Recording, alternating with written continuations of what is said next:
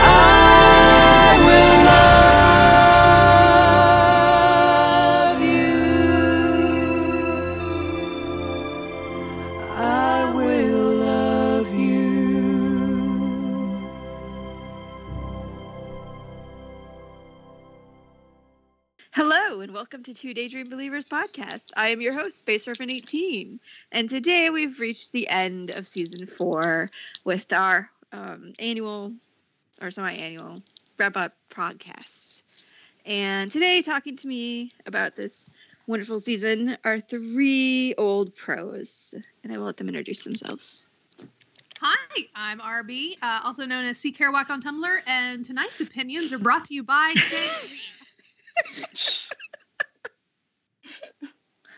Hi, I am Snarky Hag, also Snarky Hag on Tumblr.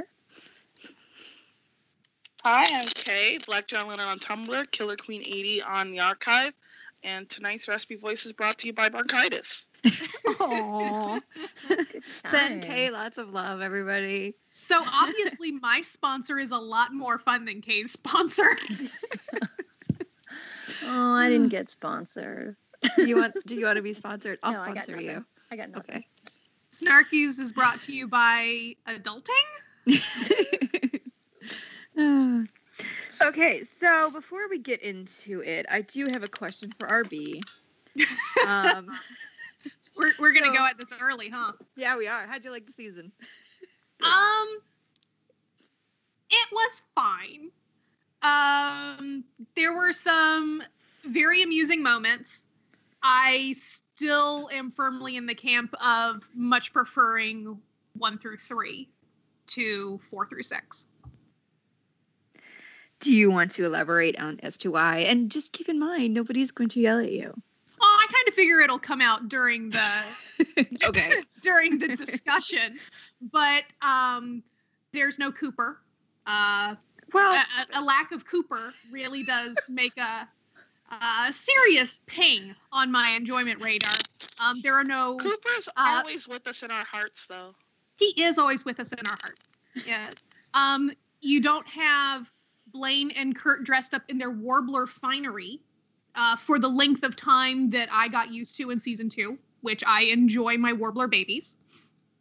Um, and I, the split narrative is hard for me because there was so much to cover that I felt like nobody really got enough time to delve into as much of the individual plots as I would have enjoyed. all right. There's just so much going on. Oh my gosh, there mm-hmm. is. Oop. Does that mean time's up? Time's up. Ding! I just heard a buzz. I don't know. I think that was my phone. Sorry if it does that. I don't know. No. It- I did an update and now it's making a lot of Buzzing. good sounds. And now it's angry at you. now it's timing us for our discussion topics. I mean, that is one way to get somebody who's talking a lot, me, to hush. Also me. Just Okay, just so- rebel at me. Um, so kind of the first thing I wanted to talk about is structure because I had I don't know an epiphany at um at three o'clock in the morning and I was just thinking about it. So if you can indulge me a little bit and then I will shut up for a while. Um, Three o'clock in the morning is the best time for epiphanies. That is when most epiphanies occur. Yeah, because you should be sleeping, but your brain won't let you. Right. I was kind of thinking about the overall structure of the entire show. And when you look at season one, there's definitely it's broken up into two parts. You know, um, the front 13, which is through sectionals, and the back nine, which is f- through regionals. And then seasons two and three are both kind of divided up into three parts. You know, sectionals, regionals, nationals, and it's kind of a three act progression. And um, with season four, um, I was looking at it, and episodes one through nine is definitely a first act, like a, a solid, full arc of the show. And the interestingly, it's kind of like backish, not in 13, kind of flipped up season one, is the second act. And I think one of the reasons why it doesn't feel satisfying at the end is because it's not. If you look at season five and the first 13 episodes, that is the third act of this whole overarching story. And we can, you know, debate on whether these arcs worked or not, but I just thought it was really interesting that um, there's still a three act structure and that a lot of these storylines continue into season five. And season five kind of cuts in half because then you have the end of season five, which would have been nine episodes, and connect that to the next 13 of season six. You have kind of five full seasons instead of six seasons or five, you know, it, whatever. So am I making any Six sense seasons in a movie. Six seasons in a movie. I just I think season four feels incomplete, and when you look at it like at a macro level, and you in conjunction with season five, I feel like the reason it feels incomplete is because I think the third act of the story that they were trying to tell is the first part of season five. And maybe that's part of what But it feels like when I'm watching it, just kind of going meh. I also because, wonder because how much no, of, oh because there's no resolution. but I also wonder how much of that is due to what happened with Corey, because a lot of the storylines at the beginning of season five, I feel like, especially with the new kids, he probably would have pay, played a role in them. So I do wonder if they had a Well- different ending in, in in mind, but when they realized that, you know, he was going to end up missing part of it, they kind of had to change course really quickly. See, and then when you look at season four, how it's broken up, the one through nine is very much the first act. And then this it, it gets to be like you have 10, and then around 16, 15, 16, 17, it just starts kind of meandering.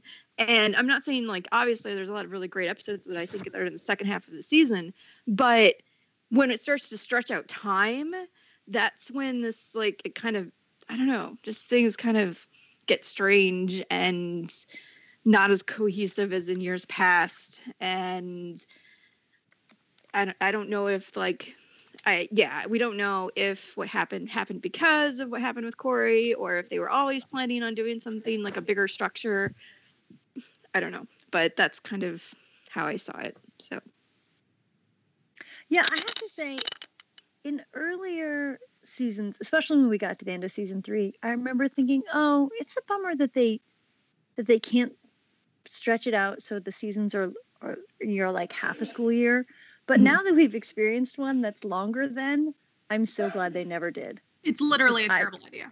Yeah, it was really I'm rough. I am continually confused. I am like the loner here, and it's for completely selfish reasons. I'm okay with the stretching out of time because it meant more Blaine and more newbies, and they got more storylines. So even though it's kind of like annoying at one point that it is going on so long and that they managed to stretch it until like what, like the tenth or eleventh or twelfth 13th. episode of season five, thirteenth episode. I did the math. Five, I will I'm make a chart. See, but I feel like selfish reasons are some of the best ones. You know? Nothing wrong with selfish reasons. My selfish desire would have been for Cooper to end up teaching at the school, even though he is wildly unqualified. And I mean, just Matt Bomer had a much higher paying job. Just looking at my own like when I look at I've written 98 Glee fan fictions Damn. and a vast majority of them take place in that stretch of time between season four and the and episode 13 of season five. That's just like a majority. It was just like a really good time, at least, and you know, for me, stretch of episodes that I really, really, really enjoyed, and haven't enjoyed episodes that much in, since probably season two. There we go. Number number one for selfish reason. Let's stretch out this bitch. So I like it. Okay. We Um, we all like different things. And it's okay. That's the, you know. It, it's what makes the great salad bowl of fandom. Like, what should I compare it to? Because it's not a melting pot. Because that uh, I think I think that it's supposed to analogy be is salad literally bowl. terrible. So salad bowl. Yeah, I've Like, heard people some- say salad bowl as opposed to melting pot. And somebody is the tomatoes, and somebody is the tangy yet approachable creamy Parmesan dressing. Who gets to be the crouton? No, Anyway. they're crunchy, a little salty, kind of burnt. Sue. Sue gets to be the croutons. Okay. Um, the other thing um, that I noticed in looking at a macro level of this season is kind of the tonal shift between the first half and the second half, whereas the first half kind of relies on these like heavier stories, the breakup stories, and you know, I don't know, just it felt darker. And then throughout the second half of the season, it kind of just becomes lighter and fluffier until we get to the end, and we're going into the tone of season five, which is funny enough, well, even though there is this kind of dark aspect over season five, it's kind of like the cartoonish and bright colors and you know, a lot of lot, a lot more humorous and stuff like that. Yeah, I like my Glee lighter. I too, I- I like yeah. ridiculous Glee. I feel like the first part of season four was continuing the tone of season three, which is when everybody started calling it gloom. Yeah. You know, it's just like every episode, it was just like, okay, this is getting really like depressing. And I definitely prefer my Glee more silly. hmm You know, like it's a show about a Glee club. So if we could just bring Right. some more joy into it, that'd be fantastic. I mean, come on. Glee is about opening yourself up to joy. and why they keep on being like, hey, so you know all these things you love? We're gonna set them on fire.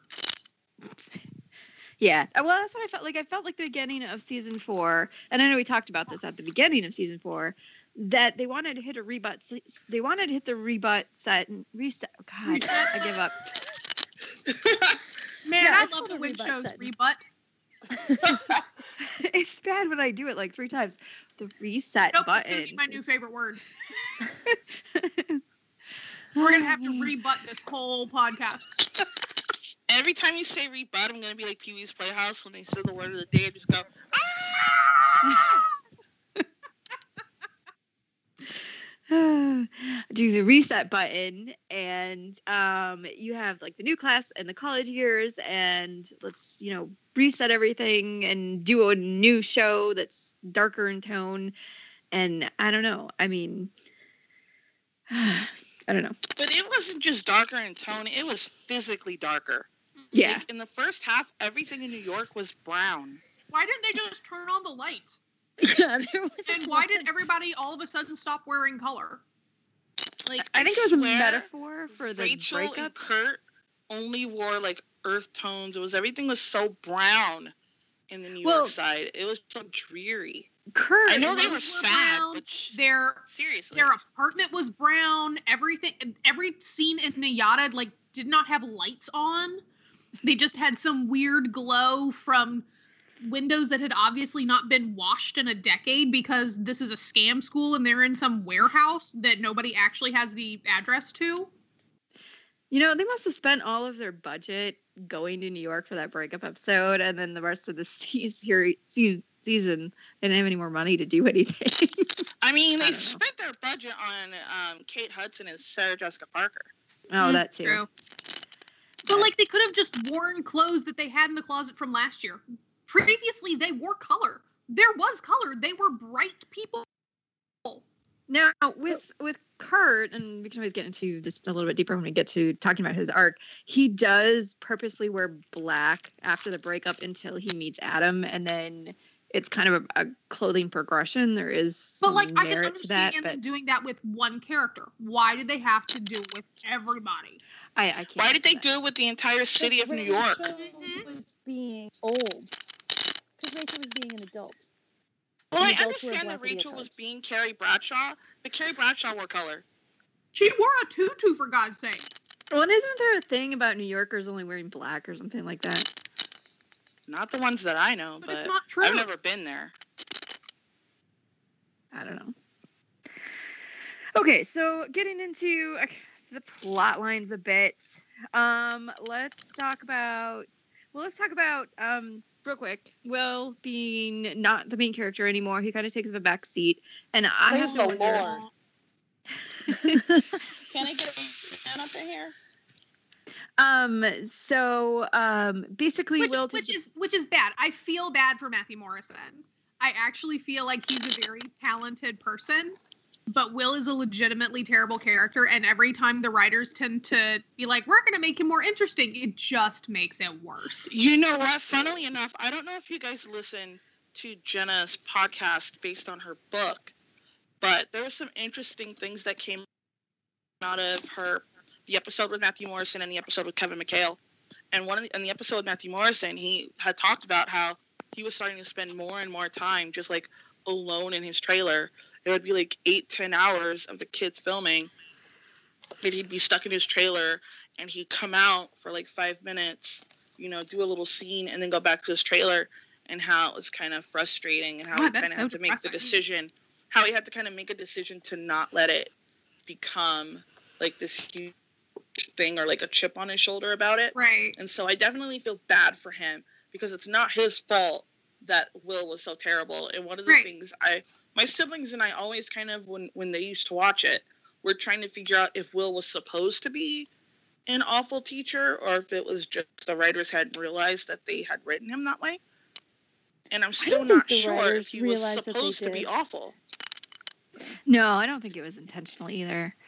But I, I mm, my thought was though that this season you can definitely tell that he takes a step back and they send him off to Washington and they really kind of tie up everything like they tie up with Emma and they finally get him married to Emma and Emma is barely in this season at all. She's now a guest star.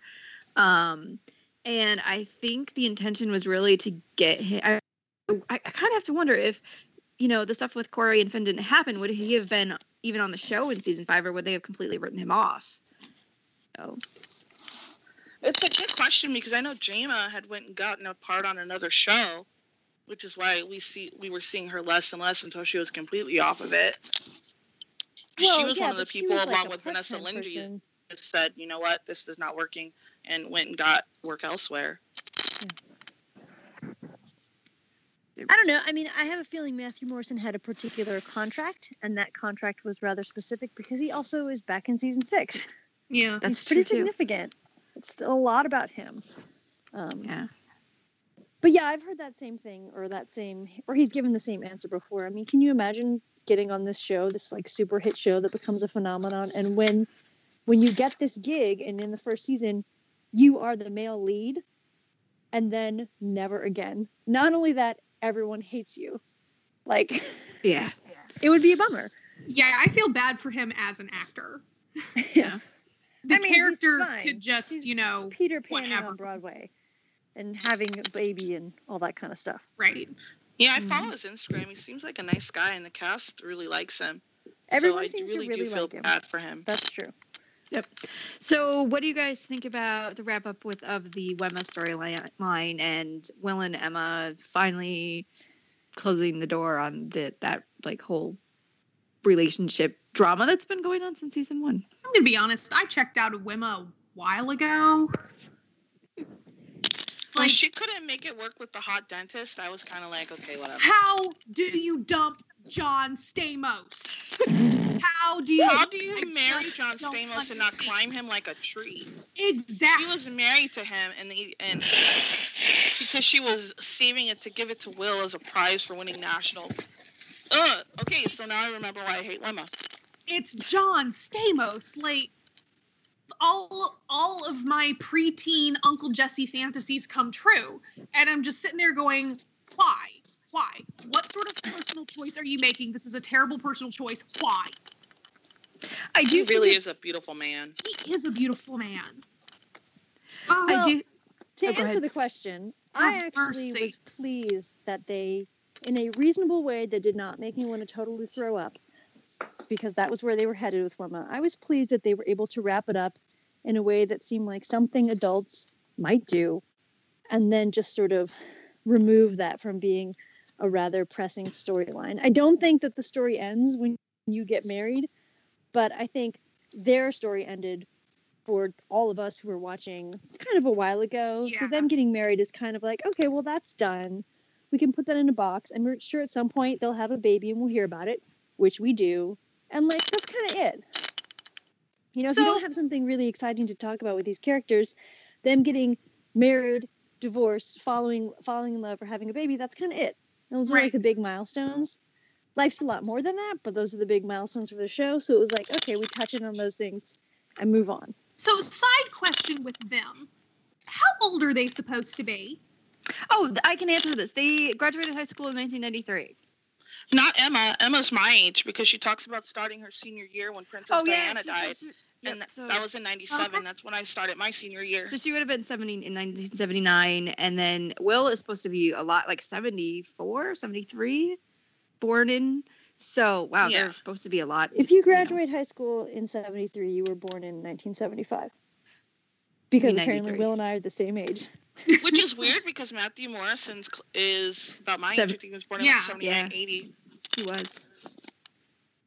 So yeah, the character. That's the other thing about Will. as so a they're side note, supposed to be a think that- lot older than I was assuming they were. yes. Huh. And uh, as I'm a not sure whether note, that was- makes me feel better or worse. I, I I- always. Okay. like I always, I mean, just based on them, I just kind of assumed that they were supposed to be in like their late twenties, maybe See, early thirties. But that's a huh. Yeah. No, I Wait. actually think. How old is Matthew Morrison supposed to be when Glee starts? 30? Or 30? I'm sorry, Will Schuester. Don't look at me using the name interchangeably as if it was exactly the same thing. Uh, thirty-ish. I always Basically thought- 30. So yeah. that's like, you know, that's the this marriage isn't working age. Yeah. Yeah. You know? Yeah. Okay. And, you know, Emma's starting to be concerned about being a spinster. I think all those things are sort of uh, late 20s, early 30s kind of problems. That makes Yeah. sense. Oh, I miss Terry. You're the only one that's. I was gonna say, Look, that one. character Can't say it is batshit insane, and I find it really, really amusing to watch on screen as a foil for other characters. Like, I would never want an entire episode. Like, I don't care about her personal monologue. I don't care about what she thinks. But watching her as a foil to other characters is really amusing to me. Oh, I found it I was grating, but happy that's to see her okay. Go. I was kind of hoping she would take Sue with her. Everyone has different interests. I'm Well, so glad anyway. you are so confident and secure in your opinions that you are okay with going against the grain. Yeah, That's pretty sure. awesome. So, Ain't got no shame. um, yeah, okay, so Wemma's done. Yay! All right, ding the bell. What's they next? had a wedding that made interesting things happen for other people. Yay! yeah, I was gonna say they're- Because they're- then they all banged. Are you ready? Are we going to do it? I think we should. and then they bang, And bang, bang, bangity, bang, bang, bang, bang, bang, bang, bang, bang. bang, bang. oh, did you talk that out beforehand? No, No. it No. just happens We to don't us. have to plan it anymore. It just comes up once per podcast. It does. This is completely spontaneous. It is. All right, ding Hmm. the bell. What's ne- what's Okay, next? ding on the list. ding. Okay. Um, Ding, uh, the ding, next dang. actually is What? is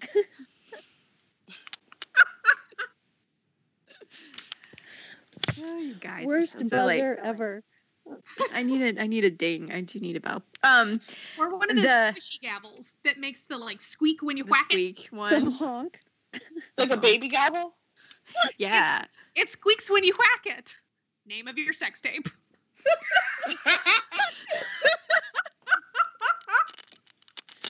Wow. Okay. On that note, let's talk about Finn. Um, because All right.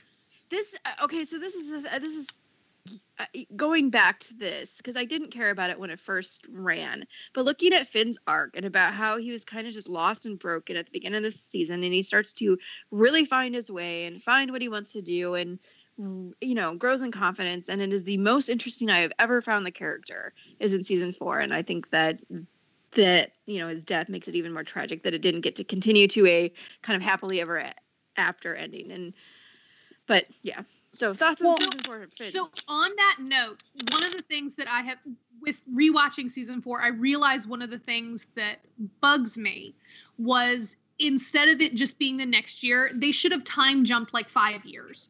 And so that this new this newbie class wasn't one who we were talking about like, oh, they totally were there when everybody was there, just nobody knew anything about them. And they and all these students are having existential crises, be like, I haven't had I had an audition like a week ago and nobody heard from me, and so I'm an utter failure. Or I'm going to come back and teach even though I have no licensure, I have no degree, I have absolutely no qualifications. Seriously. If they had jumped like five years and had like people are right out of college and like he had gotten his teaching degrees, like, you know, I thought I was going to do something else and I ended up doing this instead. And what am I actually doing? And then coming back and teaching.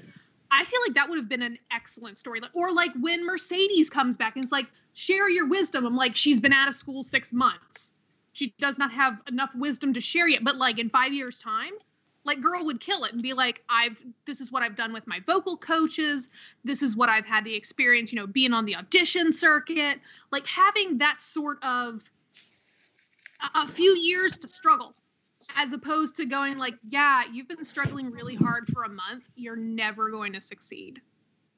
the only drawback to that is that Blaine didn't graduate. yeah i was Well, gonna say that have graduated. So that that there would have been rioting in the streets. Yeah the, have. I, and for, It would have been like when they thought Donna Martin wasn't going to graduate because she got drunk at prom. Oh yeah, yeah, yeah. Yeah. Blaine Anderson graduates. Blaine believe graduates. me by season five oh my Oh, god that's taking me Um, back, man. but um But I just want to say that Finn was one of my favorite characters in season one. And then by by the end of season three, I was like, get him. Like, I could not stand him. So I'm Yeah. really I glad that I like season Finn in season one. That season four, we got back to everything that I really enjoyed about Finn as a character at the beginning, especially considering the tragic way that it ended. That it ended on a high note for the character. Mhm. Yeah, I agree. Finn became charming again in season four. he did i mean he had sweater vests and his love of hate, hate relationship with coffee and his the feud with sue actually kind of works because it's a you know it's a different dynamic than the whole Well, will with thing. all of those sweaters, he looked even less like a 19 year old. no i know i i, I mean, and, it's and very obvious he was in his 30s. RB, I mean, I do definitely agree with you. I think that, I mean, a Klaine stuff aside, because the Klaine stuff makes more sense right out of high school, that the narrative could have jumped easily five years into the future, and it would make a lot I of sense like we, of I feel like the Klaine stuff could have worked with a five year jump too, because you know, we broke we broke up. It's been years. I'm still sad, and then coming back and banging like they hadn't seen each other in years because they hadn't seen each other in years. Then all of a sudden they're rediscovering each other's bodies See, and souls and you know stuff like that. But with Blaine is uh, that it mm, that hurts my head. But anyway, but you wouldn't have had to watch it for five years. It would have hurt your look. it no, no, no. I mean, as in like Blaine couldn't have been a senior for five years. I'm like, that's what I So what? They mean. jump forward five years, and he's still sitting in the choir room going, "I just haven't graduated yet." Turns out, That's- when you thought I was in high school, I was technically a seventh grader. Oh my god. That's what was hurting my head. Not the. Re- I mean, like if it was a different story, like in season six, where they both end up back in Lima after breaking up, which is what they did in season six. I mean, yeah, I agree with you, but, um, yeah, that's why this the whole they just weren't exactly sure what they wanted to do. but Ding.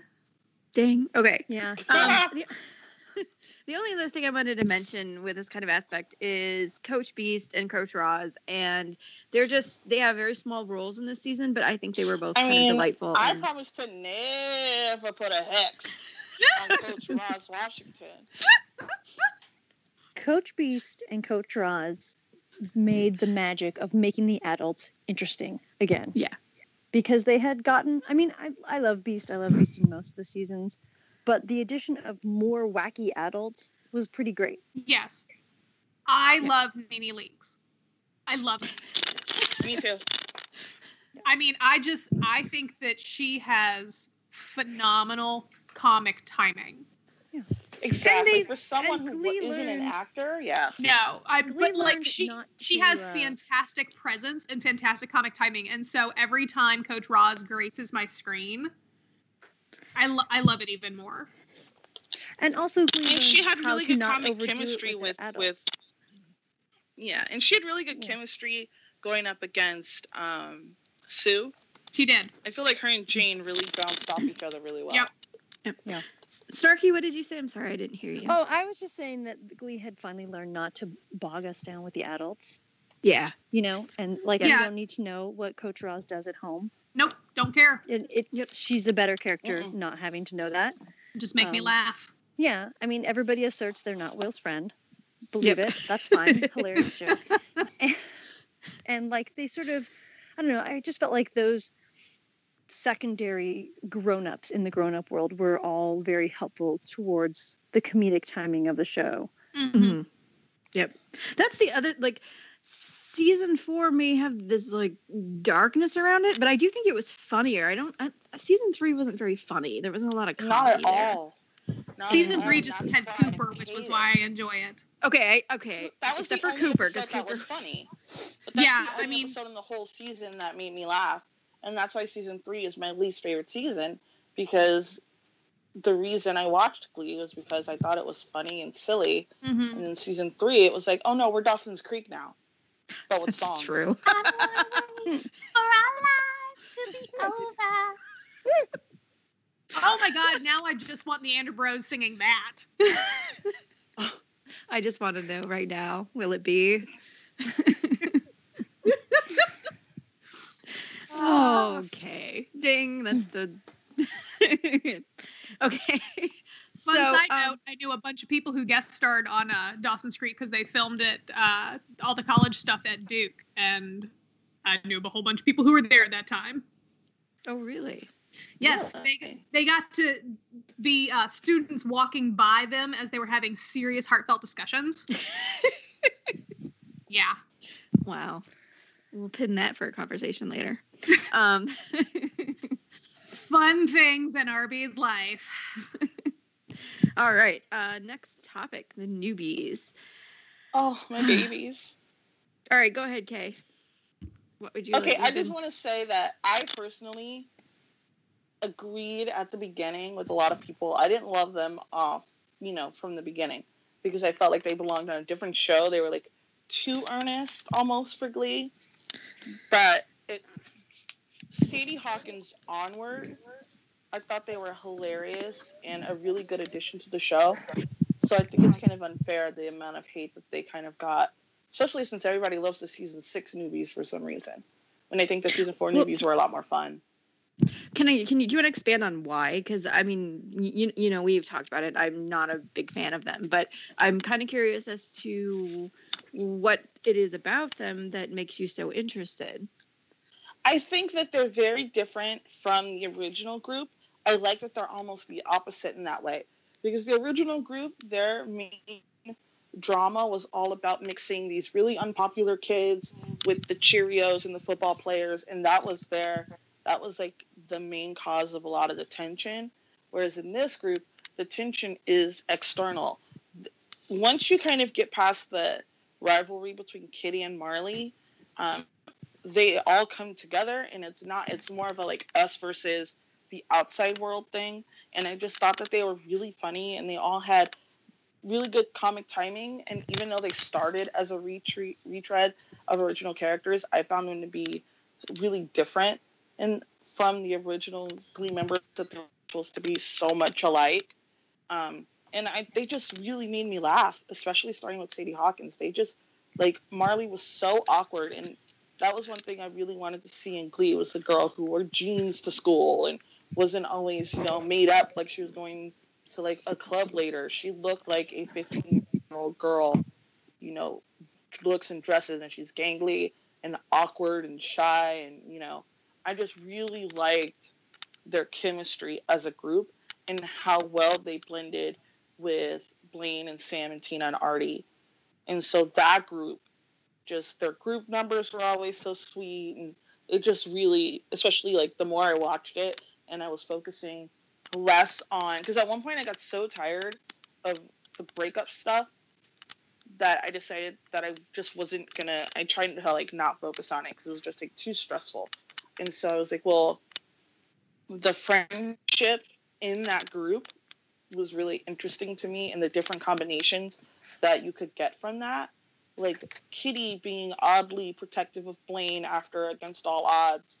Like, okay, well, why was that? Like, it was those kind of things that would happen that would make me really interested in what was going on in that group and their different dynamics. And just the reactions. They did really good reactions. So, like, the newbies reacting to, like, Blam, that stuff used to crack me up. You know, and hearing you talk about them, I kind of feel like I. So when I when it was originally airing, by this point I had gotten a little bored, and I def and I dumped it when they when they broke up. Um, so I feel like I didn't give the newbies uh, fair shot because at the beginning of season four, it felt like here's here's a whole new group. We're gonna dump the characters that you liked. Here's a whole new group of it, and then we're going to set everything you loved on fire. And so if it had been and and part of the reason why I tend to enjoy the season six newbies more is because by that point I had just like I don't give a fuck. Um, and so I was able to give them more of a, a fair shot. And so I upon reflection, I feel like a lot of my I don't like the season four newbies is I ne- I never gave them a fair shot to win me over. and it's not you know and the way that they were introduced was really like i was i did not like them in the beginning i mean my season season three dvd has a has a featurette about charlie and the season four hadn't even aired yet so Huh. they definitely you know weren't good they were there was so much focus on here's the new rachel and the new this and Right. the new that and here's charlie before they They're trying to make fetch on happen. air exactly so I feel like that turned a lot of people off.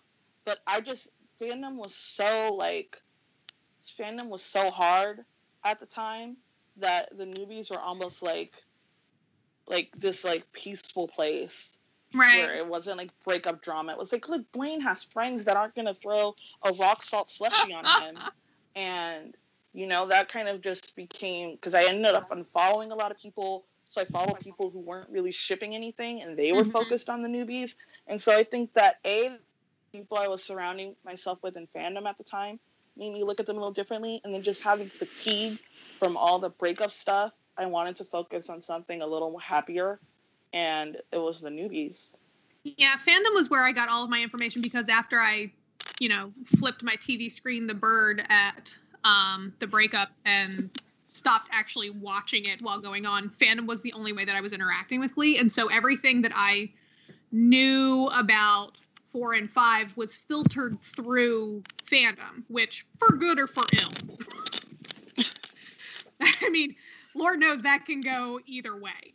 Um, Seriously. but but they are much more endearing on a rewatch when I'm not sitting here going, "You've burned everything I love, you've salted the ground. How could you do this? Writers, you're terrible." If I knew where you lived, I would get you a kitty cat, and then in the middle of the night, I would come and steal your kitty cat and punch you in the face. Yeah. Um, but but Um, they are much they're much more endearing on rewatch. I still get kind of tired at the multiple love triangle thing, but I just I get tired of that as a trope anyway on TV. Um, Yeah. and this show is soaked in it. Yeah. I mean, it's like, hey, we've run out of ideas for a plot. I know, love triangle. Yeah, exactly. Um. So just just stop. Um, Especially one- when they should have just gone the opposite way and just made Marley, Jake, and Ryder just a throuple.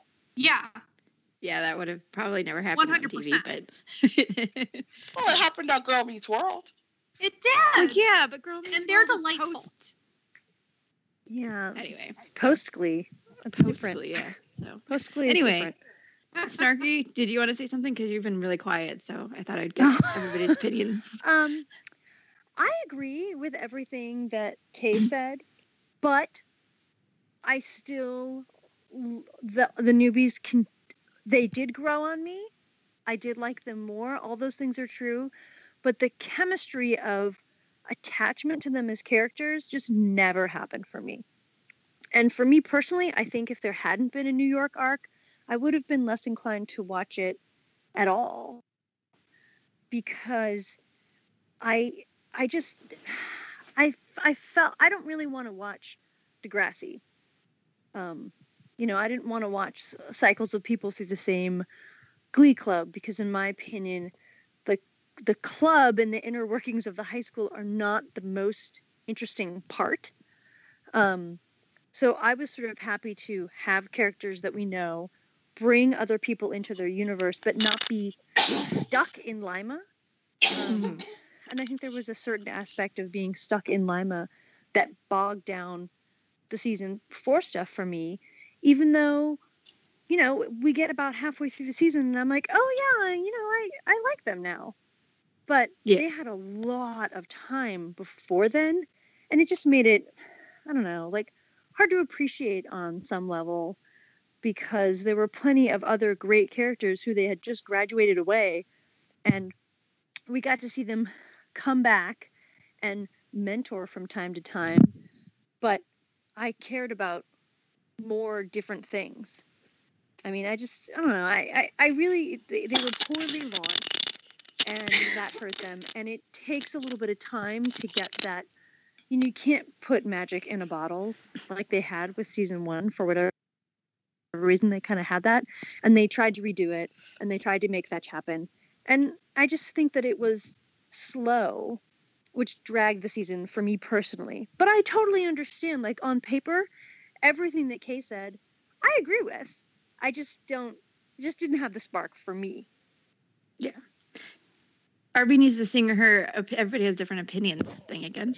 Everybody has different opinions. But no, that's fine because like I kind of you know just to bring it all around, I kind of feel the same way, and that like with season six newbies, they were never until the very end um, the focus of season six. It was still the older characters, and I you know I just. I, later on, as the series goes on and into season five, you know the characters become, you know, the, the season four newbies do become more interesting, and like the unique Marley friendship is great and fun to watch, and I think that was much great from the there. beginning that was Yeah. something they did great from the beginning And when I've always. oh, go ahead. Oh, go ahead. I was just gonna say, and additionally, when Kitty starts, you know, um, dating Artie, and when the new group finally, I mean, because KU said, you know, you like the dynamics between the new groups and the seniors, but I think that it took so long for them to get there. It's unfortunate because there are a lot of really great, you know, interactions once they get to that point. But oh yeah, it I, took yeah, a long time. I, I Yeah. and I always think- wonder if if they had introduced the newbies and the characters were exactly the same characters, but instead of at McKinley, they were at NYADA, if fandom would have liked them more. if they interacted with Yeah. the characters. I mean, that was my biggest thing. Is it's that they entirely just plausible they didn't have Yeah. enough characters at NYADA, in my opinion to create that world It's My- my uh, sense of no. my only thing again is you know and i complain about this even with season one stuff is the love triangle the jarly and ryder i'm, I'm just done with that like i i find It it should have been a boring throuple. And i like the fact that there's so much time wasted on it not i you know i know some people like it so i shouldn't say completely wasted but like there are so many interesting aspects to each of those characters that um, you could have done something a lot more interesting than recycle plot lines that you were already recycling early on. I mean, Yeah. I was thinking about this earlier, how they started with the new Rachel and they introduced Marley that way. It would have been more interesting if they started with that and then went with all the ways she wasn't re- like Rachel. Yeah. Like she grew Or up if they poor, remembered it was just at her and her mom, and you know, all those things that were, all those things about Marley that were the polar opposite of who Rachel was from the beginning. Mhm. Sure. Except for Marley wasn't the new Rachel, it was Blaine, and they didn't even give Blaine that much to do. No, he said he was the new Rachel a couple of times, but that was it. Yeah, that's what I'm saying. Secret meetings and stuff. So, okay. And Brittany referred to herself as Vice Rachel once, which I thought was hilarious. Yeah. So, all right. So, do we feel like we've talked about the newbies sufficiently? yes. Ding. Okay. Oh, uh, and as again, like another little side, let's give a shout out to Joe and Sugar, who are uh, t- again t- great with their little comedic timing bits. But then again, you can completely forget about them because they do disappear. Can I two-thirds of the tell a in. story? Yes, please. So here's here's okay. So right after season four aired, I went to LA Pride, and I had no idea that you know like there would be celebrities there or anything like that. Halfway through the day, I hear an announcement over on such and such, um, such and such area. Um, Sam Larsen from Glee. So I was like, fuck yeah. I dragged my friend over there who hasn't watched Glee since season two because he hated Blaine and wanted Kurt to end up with Karofsky. I don't know. Ugh. Yeah, that's a thing. Yeah. Sorry. So, so I go over there and I have like a, and so I met Sam Larsen and we were talking and he was saying that the that the cast had this head headcanon that the reason why Joe and Sugar kept disappearing is because they were hooking up in various parts of the school. I like it. And at the time, he didn't even know if he was coming back. And this is after season four had already finished airing. He had no, like, it was completely in limbo. He was just waiting to hear if he were going to be back at all. Oh wow. Yeah, he had n- no clue. That doesn't surprise me. I don't think they had a lot of plans beyond the basic outline. I mean, what I, I, I And this is I before said this Corey had passed away. So I, I would say So- I feel like with season four, they kind of had an idea for the first few episodes, and then they were like, eh, just set it on autopilot and we'll see what happens. And I think that's why the newbies struggle. I think there's a lot of season four stuff where it's like they needed more attentive showrunners, and those showrunners weren't there. Yeah, well, I think it kind of suffered in the way, like I remember at one point, I want to say like season seven of Buffy, people were saying that the reason why it had suffered was because Joss had Firefly and Angel, and I think at this point Ryan Murphy was doing the new normal and he was doing American Horror Story, and they needed they needed to bring someone in that could take the mm-hmm. reins and not be, have their attention split here, there, and everywhere. Well, You see, know, they that's could really focus on Glee. that's what I was trying to do. Like going back to what I was talking about with the structure. The first nine episodes, though, are a complete arc. Like there's a full, like someone he definitely wrote on a board. Here's episode one. Here's episode nine. Here's Christmas. Where do we want to be? And structured it all out. It is awkward in a lot of it. I mean, and it just there's just too much going on with as many characters as they were trying to juggle.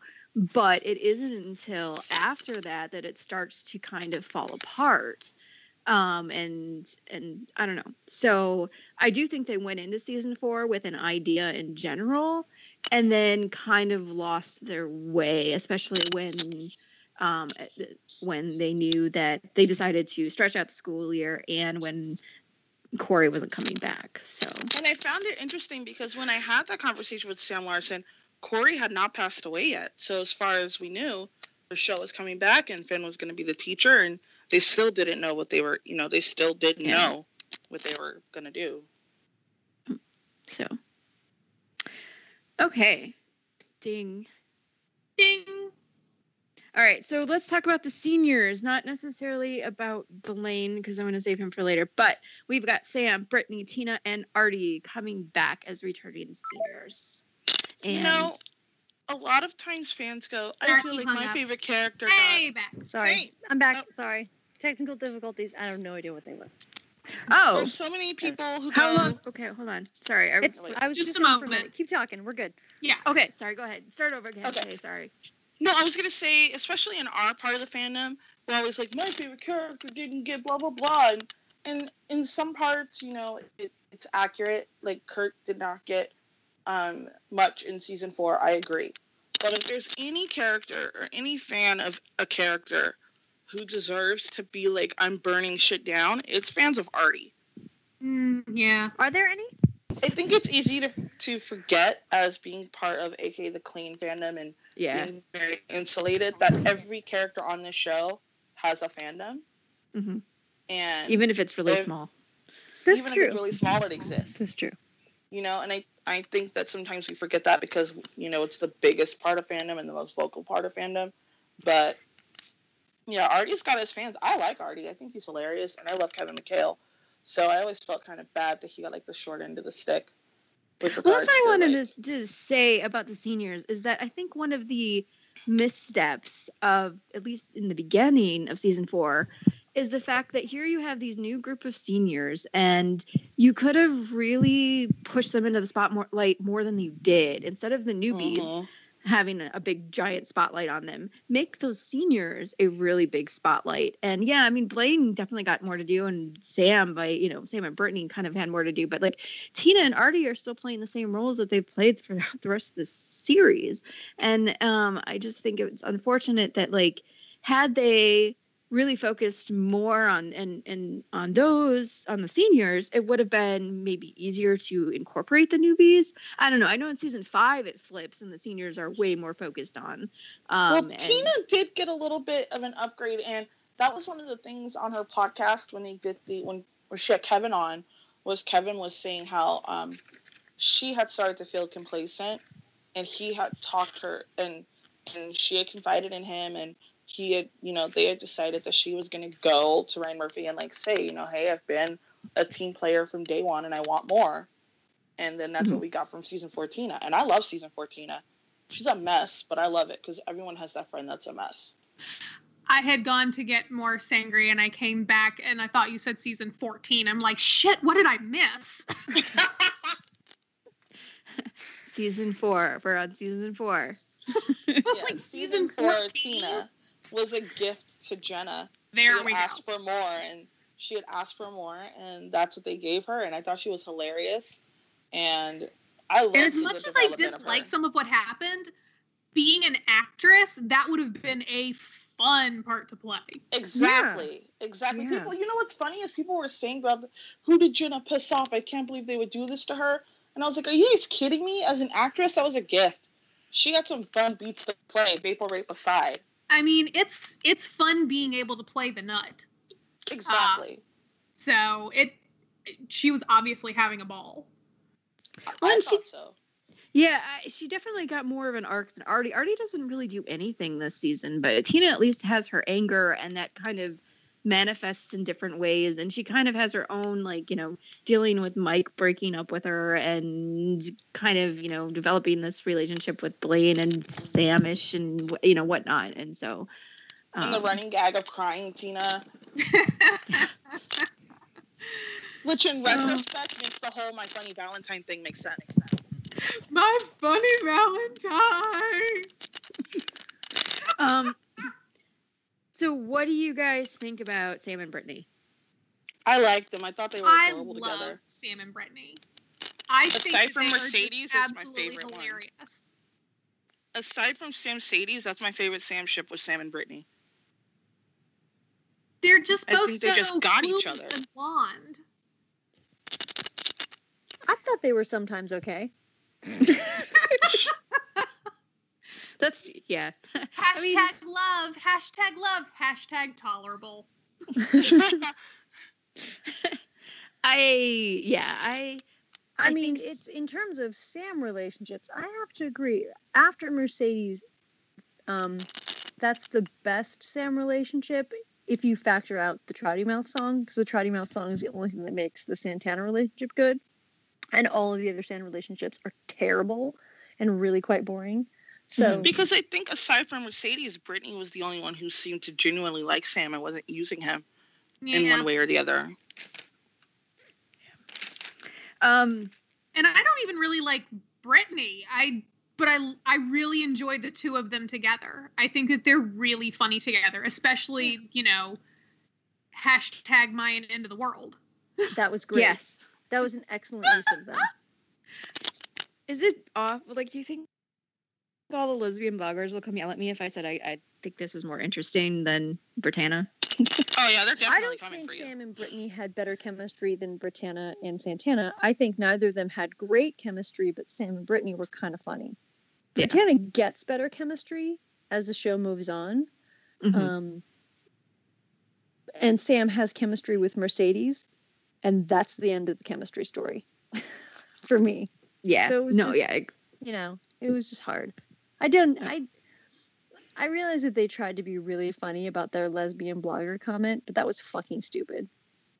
It was harsh. It and wasn't no amount of necessary. Quinn and Santana at the wedding is going to make that okay. No, I, I mean, you don't need to be. I, I realize fans are passionate, but you can also ignore them and, like, you can write your own show. You poking the dragon. You Yeah, know? exactly. I mean, I I actually think that it's too bad that Glee didn't have um, a better lesbian ship like earlier on. hmm I I just feel I. I don't know. I, I never really latched on to Brittana, but I feel like they could have made a lot of the other girls lesbians, and that would have worked out fine. Well, I think Um, part of it was if they had gone in with the intention early well, on, kind of did. as opposed to oh, everybody's attached onto this. We just thought it was kind of funny. I guess we'll make it real. Yeah. I think Which the other yeah. problem. You know, there was a huge part of fandom that they, they just wanted Faberry, and then it was like, okay, fine, we'll take the other ones. I, I think um also it helps that you had so many men writing the characters and and I don't know like maybe one or two women on the, the staff but There was No. one by this time. I think she might have Yeah. even been a lesbian. Yeah, one by this time. Yeah. I still Yeah. not buying that they yeah I don't know so I don't All think right. she wrote the lesbian blogger joke. no probably not that's uh, that was in bad taste I agree Wasn't she only there for season three? Like they hired a bunch of writers in season three, they were all terrible, and then by season four they were gone. not all Oh. of them because I like looking at the lists there are there's a core Well, the them one that was banging see. Naya stuck around. I don't have I don't know how to narrow that down. Thanks, Kay. He was the dude, bro, that always had his hat backwards in pictures, and I think he wrote "Girls Just Want to Have Fun." I would have dumped Oh. him over that, but that's just me. God. anyway ding no. next one Ding. Yeah, seriously. Ding. um, uh, just really quickly, I want to mention Sue and Becky, and more so that Sue um, doesn't get a whole lot to do. They for really, for the most part, forgot about her baby. Um, for the most part, for the whole entire part, they I only kind of remembered the baby to make offensive jokes about uh, Becky. yeah. It it's kind of uh, you could tell they definitely didn't know what to do with Sue at this point, and they don't going forward. Um, now working with Finn, there was more. There was some comedic stuff there, but I think by the time I don't know we get to the end of the season, it just Sue know. doesn't need a plot line besides evil No. villain. She No. just doesn't. really doesn't. So I did think that there were aspects of the Becky relationship that were genuinely smart and sort of kind towards Sue. Um, sometimes, sorry, me, coughing. Sometimes Becky's a little too much for me, but Same. you know what? I'm fi- there's so much stuff on Glee that's a little too much for someone at some point. I can't really fault it. Mm. Yeah. Because there's other stuff that's too much for somebody else that I think's hilarious. True. I would have taken less Becky calling everyone a bitch and more of her Yes. knocking over xylophones. yes, I agree with that. Yes. Yes. Uh, I don't know. And then I think, uh, you know, the whole shooting star episode and the way That they handled that with Becky and and Sue, part of that, it just, it just doesn't work for me. So Yeah, me neither. I give that There was supposed to be more star to that, out of but. Corey going to rehab is why they had to edit all of it out of Lights Out, right? yeah. But even so, I I just I don't know. I mean, we talked a lot about it on that episode, so we don't need to get into it again. But yeah. okay. So next part. ding. Whoa, who got it? That would That- be me. Is that your Is that microwave? one? I have a bell now. This is fantastic. okay. Um, the next little section, I want to talk about the old seniors. Um, and we have Quinn, Puck, and Mike, and Mercedes. And kind of taking Mercedes out of it, I just want to say about Quinn, Puck, and Mike, their stories do seem over by the end of season three. And and I think Quinn may have been handled the best. She comes back maybe three times, has a little guest star spot on each one, is kind of funny, screws around with Santana, it's fun, and then she leaves. And that's all we really need to know. And I think it works. And then I think Mike, they could have done a little bit more with him um, than just say, hey, he's back to help, you know, instruct, but whatever. And then there's Puck, who I feel like Mark Salling had nothing better to do. And they, they're like, okay, well, we'll let you back on the show. Um, so I feel like Mark was in Corey's trailer anyway. Probably. Probably. They're like, hey, come on. so we need a 12th member Well, for you're Corey's here anyway, so yeah, I mean, I realize there's the stuff with him being Jake's brother, but at the same time, they never, they They didn't didn't do really care about it. that. yeah, not Yeah. really. That was not. That was They outrageous. could have done something with it, but they really didn't. But I, it's funny to me that everybody is like, you know, they got rid of these characters, and I think that Mercedes is the only one that I'm like, yeah, that was a bad decision to cut her. Everybody else, Seriously. it was Agreed. fine. Um, they they made the more or less, you know, seventy five percent right decision on who to let go, and but Yeah, Mercedes it's hard though, been in 'cause Mercedes- from the start. ooh, she should have been in New York to be in that group, but there's no reason for her to be for her career. She didn't need to be in New York, and she didn't need to be in Lima. So it was hard to figure out where the appropriate place was to put her Mhm. because she's not aimless. You know, right. I'm happy that we did get her back in the bit. She was the one I found most useful coming back. Mhm. every time she showed up, it was like, oh, awesome, awesome. Exactly. So I do agree with Arby's point that this is another case that five years later would have made more sense in a lot of respects. So I, I mean, feel I a like- a lot of things would be would have some added heft with a five years later. I like the story that she got. I like the, the story that they're, you know, telling only even if it's in little pieces.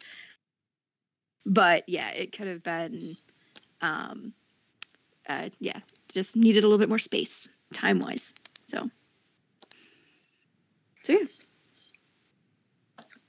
Ding. any, ding. Hang on, hang on. I love it. Okay, so we're getting over to the New York side of things. Um, let's talk about Santana first, though. Um, Santana. Thank. God. She was the she was a breath of fresh air in New York. She needed to go to New York because she needed something to do. Yeah, Aw, you could tell like they that, wanted they- her around. and she needed she needed um she didn't actually end up having that much to do besides meddling but her meddling was good Uh, it's good that they, have a new york something zoo to break up Kurt and Rachel's constant navel gazing. um, And well, they didn't was add the anybody to. NYADA. No, not They really. didn't Well, add I mean, anybody and I don't I- care about Brody. again, okay, I guess they added much- Brody, and they didn't Again- give the young people any time. They So she was spent too much perfect. money. Okay, sorry. Ah, gosh, I'm really bad at timing today. I'm sorry. So I'm gonna Oh, sit in my consternation corner and be the one who says I just don't enjoy Santana, and if I never had to see her on my screen again, I would be okay with that. That's and okay. so her her Totally going to. New York was kind of like, oh, damn it. People have different opinions. Different opinions. I'm gonna sit here in my consternation corner. I I think she's funny, but in limited amounts. I don't think like they tried to do an arc. There is kind of an arc there of her trying to get her life together. It doesn't really ultimately go anywhere. Her And life Um, doesn't season five, ultimately they get together. But they forgot she was supposed to be like a dancer. So why not have her be dancing in the chorus, a funny girl, instead of Rachel's understudy out of nowhere? Like, Well, because Well, they just didn't has, have anybody else in New York. No, th- this show has a problem also of understanding that if you are not in the spotlight, and the star, then uh, you can still be worth something. okay, yeah, you're right. True. So, um, but yeah, like it's, yeah. So I don't know. It's just yeah. Santana has a couple episodes, and they try to do some kind of character development with her, but I I don't know. It's She needed to be more comedic relief. Exactly. I was just about to say that. Like and her less, role in in um, um, Girls and Boys on Film. That's perfect Santana. yes. Yep. I go through your stuff all the time. oh, and I was gonna say before uh, the um, going back to somebody's point about that. I think the problem is they just spent too much money on Kate Hudson and Sarah Jessica Parker and even Whoopi Goldberg again, and kind of ran out of money for everything else in New York.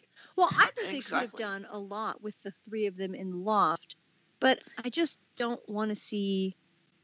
I mean, I'm fine with everybody hates Brody because that's kind of funny, and I'm actually a little bit fine with Santana hates Adam, or like just trying. She's so aggressively trying to get the Adam thing sorted out. But I wanted the three of them to basically be. They're all. They can all be really, really funny. And they instead like to use Santana for mean. And so what they did is they just made Rachel upset about everything. And then there's Yeah. feuding and unhappiness and crankiness. And then it's like, well, I mean, there's only so much of that before you're grown-ups. One of you just moves out, right? Like you don't Yeah. you don't have to see each other in math class. This is the Oh adult my world. gosh. You just don't do it. Oh. Yeah, Santana being there to kind of snark on all the things, like kind of being that voice of the of the critics of New York, and just kind of like, oh, you know, why is everything so drab and boring here? And you know, making those little comments would have been perfect, like she did at Girls and Boys on Film, and it kind of linked back to how protective she was in Michael, so it makes sense for her to kind of be questioning Adam because she does seem to have a weird kind of she's never really snarked on Blaine all that much. So seeing her there just kind of nitpicking and driving everyone crazy and being hilarious about it. Kind of like the best episode for Santana for me was Silly Love Songs, where she wasn't too much. And if they could have just kept her at that level as opposed to letting her go fully mean, Yeah. would have been much better. And you know, I agree that there needed to be a character that played her role in New York. I think that that's definitely a role that needed to be filmed. I think I would have preferred if it was a new roommate. So it wasn't, you know, somebody with the weight of how much she had irritated me throughout the previous seasons and So, had like been Elliot. so mean, but like had like they had gotten a new roommate off of Craigslist who turns out to be bonkers and was making these sorts of comments and I think that could have been a lot of fun and still played that necessary role um but wasn't Santana. Yeah. Well, that's the thing. They have all of these newbies on the old side, on Lima side, and they have no new characters really except for Brody. on the People new got- side, People needed new friends. Why They didn't did. anybody make new friends? I don't know. Friends. Well, there was But they just they didn't have That's more season ele- five, though. that was season Yeah. five. and Elliot is a glorious muffin and he should have been a regular. Seriously, I love Elliot.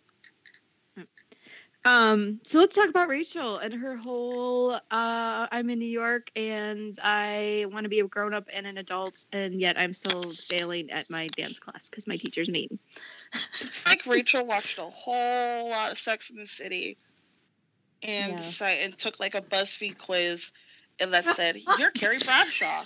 And then she took it literally. I mean, come on, guys. I filmed one video about 300 words of what I was feeling in New York. Why am I not famous? This is my issue with season four, Rachel. Rachel is the star of the fucking show. And if you look at her season four story arc, which I would like to think is some of the main things that they came up with, like they're like, oh, what's going to happen in season four? Well, let's give Rachel this and Finn this, and you know, these are the people who you you anchor your show around. That story arc is really, first of all, terrible. Second of all, Horrible. unsatisfying.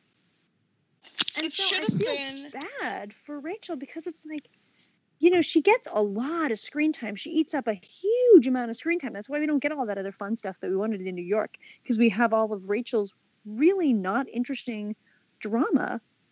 And the Rachel story of season four is just, it's just a letdown. The character You know, better. Yeah, that Brody arc should have been three episodes done, and it was what like what I had hoped for Rachel, would she would get to New York and it would be the typical, you know, s- big. You know, she's in this. She's from going from like the big fish in a small pond to the tiny fish in the big pond, and you know, ha- mm-hmm. maybe give her like a rival. You know, and it's not the same as you know when she's going up against Mercedes because Mercedes actually cares. You know, because there's a friendship there, but like someone who doesn't give a crap. You know who you were in your small town. You know, Oh. showed like the cutthroat nature. I See, I was they looking did that, forward but to they did Rachel that with having teacher. some solid failure. Yeah. That's what I was gonna say. It would the, the problem is that they they made it a teacher that because they wanted Kate Hudson to be on the show, and that just that dynamic. I don't know. I I don't like Cassie July. I just think the whole don't thing. Oh, I. I thought she was hilarious. that character. I loved character that Cassie you July, and I thought that she and Rachel should have banged in the dance room. Well, yeah, I mean, Jesus, yes. Well, yeah, half of Lesbian their porno half of their aside. scenes started like the beginning of a porn. They did, and they misled me. Like I thought I was going down one road and was like, "Yeah, yeah, let's do this," and then all of a sudden it was like, "What? I'm supposed to think this is just a normal teacher relationship? It- Come on, guys!" But it's That like character- of That you wanted, Kay, is Mhm. what they should have used Lindsay Pearce for from the Glee Project. yes, Oh, she yeah. should have been at NYADA, exactly. and Yep. she would have been perfectly timed for all that stuff. And she didn't have to have a huge amount of screen time because people already kind of knew her. She could have popped up, been ir- irritating, made it hard, you know, and she could have hated both. You know, she could have hated everyone in a way that was interesting. You know, imagine how much someone Sue. yeah like so rachel had the sycophants which is okay i mean it was okay But that, that great. didn't come until later, though, and at least It it, didn't come until later. but It didn't come like, until later. there should have been somebody at NYADA that reacted to Kurt in some capacity because dude got in at a concert. He was he doesn't even go here. Right? Yeah. Like, Exactly. like, there should have been somebody who was like, hold up, what? Like, I applied, I got in, you kicked me out on my first day of class. This guy shows up, just some random off the street, mind you, Angel, get it. But at Mhm. the same time, like he should have had some drama. You know, in all honesty, that's a pretty solid origin story for a supervillain. Seriously. yeah. No, but seriously, I mean, if he could have had a rival, if Kurt and Rachel came to New York and they each had these rivals, I mean, yeah, you could also do the breakup stuff kind of as a side, but Rachel comes and then they stick her with this guy who's got the personality of a cardboard box. See, that's the other problem. And- Borody was so damn boring. Yeah. and you're, and it's like how am I supposed to not root for for Finn when this guy has has the depth of a Right. teaspoon like this it didn't do anything for her as a character whereas if you had given her a real rival not a teacher Mhm. but a real rival someone who was like all the worst parts of Santana and Quinn and Rachel in the same person to go up against and give Kurt But- a rival But Yeah. then And I that think per- that horrible person should have made really fast friends with Kurt. Yeah. Well, like, that would've so- been good. Like I, I want so each of their rivals to be things. friends with the other. So it's You like, know- oh yeah, you know, he's great. I met him. This is off. This is awesome, but I'm going to destroy you. And then Rachel's like, oh my God, I met the most horrible person. How can anybody do this to me? And she walks into the apartment, and all of a sudden, this horrible girl is sitting on her couch being like, Kurt, you're the most amazing. He's like, I know, you're great too. See that would have been good. I I I want that now. See, I, and to- I was totally fine with the fact that they isolated Kurt at the beginning of the attic because I had to kind of push him towards Adam, and Brody was um trying out for the Magic Mike musical. That was funny, but they needed to bring it back to Rachel and Kurt at NYADA more. Yeah. They needed to have time in the hallways with them as friends. There needed to be random NYADA people who thought that they were a couple. Like they needed all this I kind of stuff that they just didn't have. I know, right? It's a hilarious idea. Um, they needed all kinds of stuff that they just didn't have because they were like, well, they live together, like that's enough. But living See- together isn't really a world, and No, they, and they they needed to have more world. And I like the uh, the Vogue.com world. That was totally fine with me. We could have had more of that, but Rachel didn't exist there. So when they have the two of them in the same spot, they needed to generate the world better, and they just Season failed with four him of New NYADA. York. Season four of New York reminds me of that line from A Hard Day's Night with Paul's grandpa, where he goes, "I've been in a train and a room and a room and a room." That's season four. It's just a room and a room and a room and a room. yeah. Yeah, Well, that's that's a the thing, I mean, New fantastic York description side. of it. They they wanted to do so much with the season four Lima stuff that they're it almost I think felt New like York got forgotten. yeah it did it got kind of pushed aside and um Which is Yeah. sad because it was supposed to be like, oh, this is what the spinoff would have been if Ryan Murphy hadn't taken his toys and gone home when everyone when no one was psyched about his brilliant idea.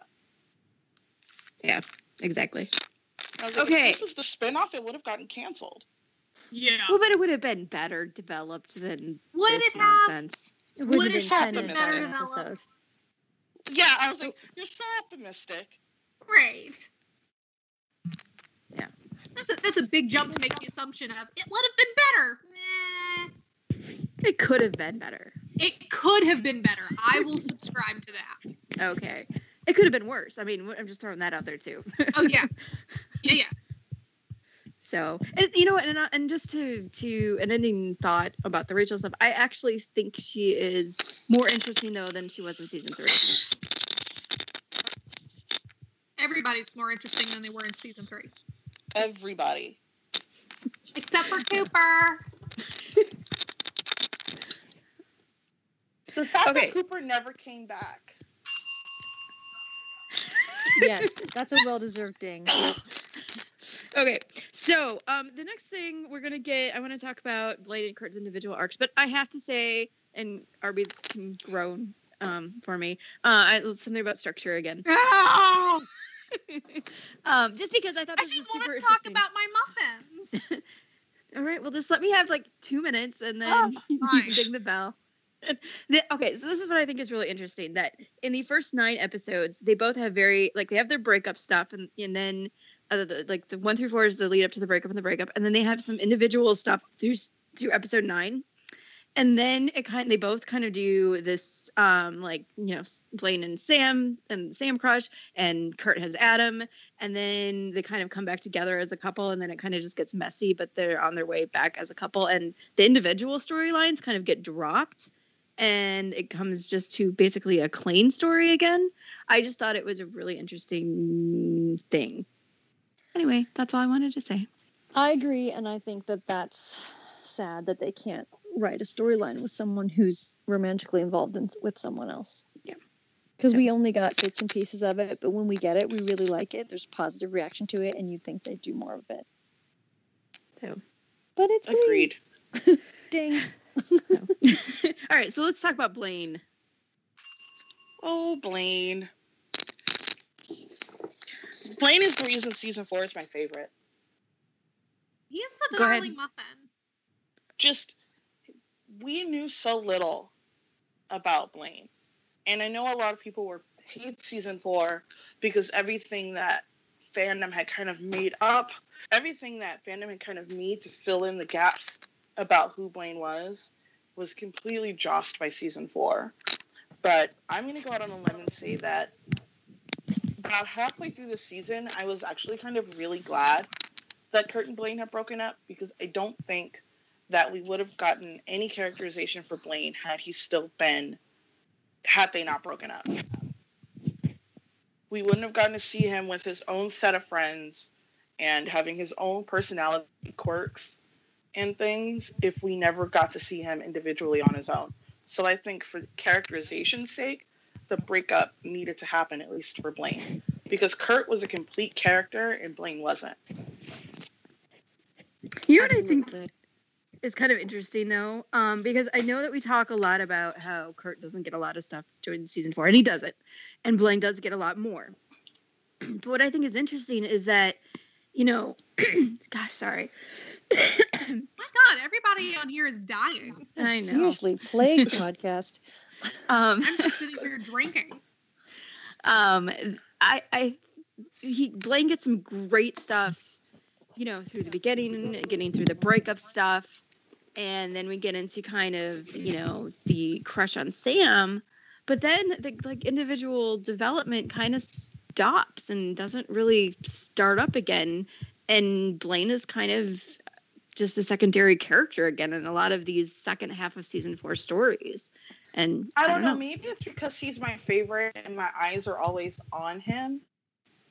I don't think that the second that the that it stopped because we still get, you know, we still get guilty pleasure, guilty pleasures. He is amazing to just watch in a shooting star, S and we get you know we get Will kind of coming down on him when he tries to get the group together and go behind Will's back, and so we still get a lot of Blaine. It's just I guess maybe not as focused, but I don't think the characterization stopped. I think there's still a lot to be, you know, to pick up there. He's just not the focus of the episodes like he was before. Right, but I'm just saying there's not. I mean, eh, you know, when you look at it, Kurt still is getting less, but I don't think Blaine is getting a ton of stuff either. Well, not a ton, but yeah. So maybe I'm just used to scraps because it's Glee and they have 400 characters. I know. Yeah. Well, true. and I mean, it's it's it's really abrupt, like pause on things too. Like they they have this tendency to like, okay, we're, you know, this character is not the focus of this episode, so we're going to just completely ignore whatever's going on because uh, for whatever reason, it's kind of disjointed in that way. We're like, it's in season two, all of the plot lines kind of got a little bits and pieces throughout the whole, and it kind of weaved its way through. Season four, I feel it's very jerky. Like, okay, well, we're gonna ignore this for a while and talk about this, and then ignore this for a while and talk about this. So, I don't know. Yeah. I mean, Yeah. I I'm really glad at about what we got with Blaine, but at the same time, when I look at his arc, and I in the same way that I feel like he was the star of the Lima show and Rachel was the star of the New York show, I still feel like it's not that it's bad, but it could have been better. But he's, you know, he's divided up between, you know, Charlie catfishing and bulimia and other stuff. Um, and I just feel like Blaine's story didn't fit within the Lima story because, as we all know, first of all, he's a grandpa. Second, and so he just had like he is living an adult story. He's not one of the teenagers anymore, and he doesn't have a, He doesn't. It's him having a foot in both worlds. I feel like they didn't manage it very well. See, and Um, I felt that Blaine felt more like a to teenager to me in season four. Sure, he did, and didn't it seem like a regression of his character? No, Yeah. not to I mean, uh-huh. not to me. I I thought that because for me, a lot of the stuff that everyone thought Blaine was was more fandom filling in the blanks, but well, I there was I nothing to regress as far as I he's was both concerned. things. The thing is, like he he can be both things, but you have him the the way that they had him both incredibly mature and, for lack of a better term, immature.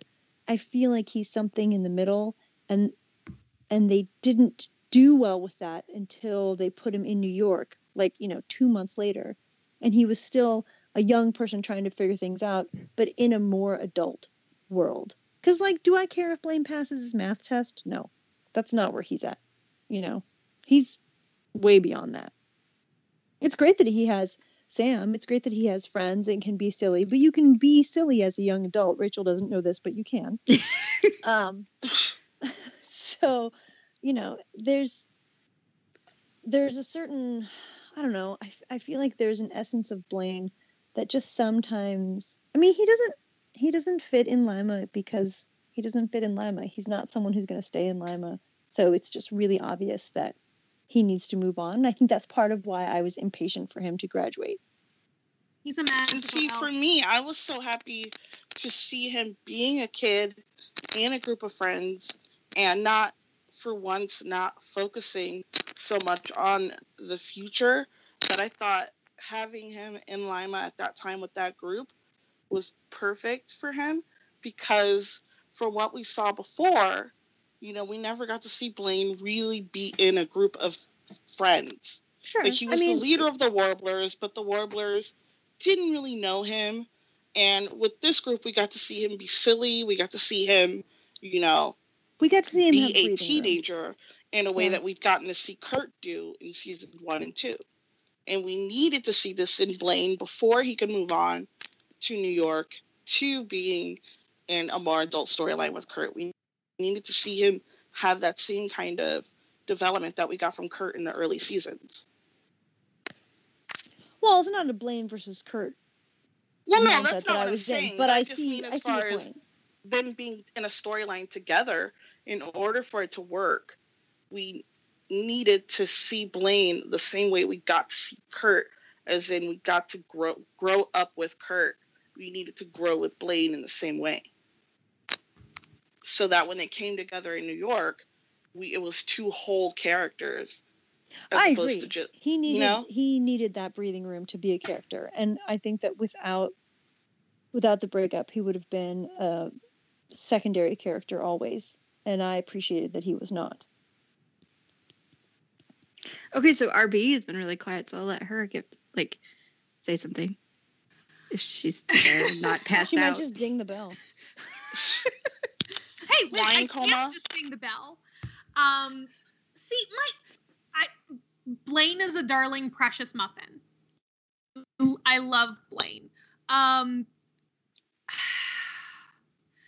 I was never one who really wanted to know more about him because I was in the camp of I thought that he made more sense as an accessory to Kurt's storyline, knowing what I knew in season two. And so I've never been one to be like, oh, I want to know more about XY, which actually I don't for a lot of characters. Um, but seeing him more and interacting with Sam is precious, Blam is precious, and he's a he's a darling muffin who I never get tired of being on my screen no matter what he's doing. Because he's precious. And that's my opinion. My opinion is that I, you know, see, and I still wish the show didn't need to stay in Lima. I wish the whole thing would have gone to New York because you can still have that Blaine development. You can still have him friends with Sam and Tina and finding his own way. Um, and I don't know. I just, I still fall into the let's just jump ahead five years and have them broken up and living separate lives and learn more about them and then come together in a in a love nest. Oh. Alas. so it's it's interesting because okay, it's not. sorry, you got the buzzer, so you got to scoot on. I mean, I'm pretty sure there's still like an entire page of your notes left. You know what? There's a quarter page of my notes left.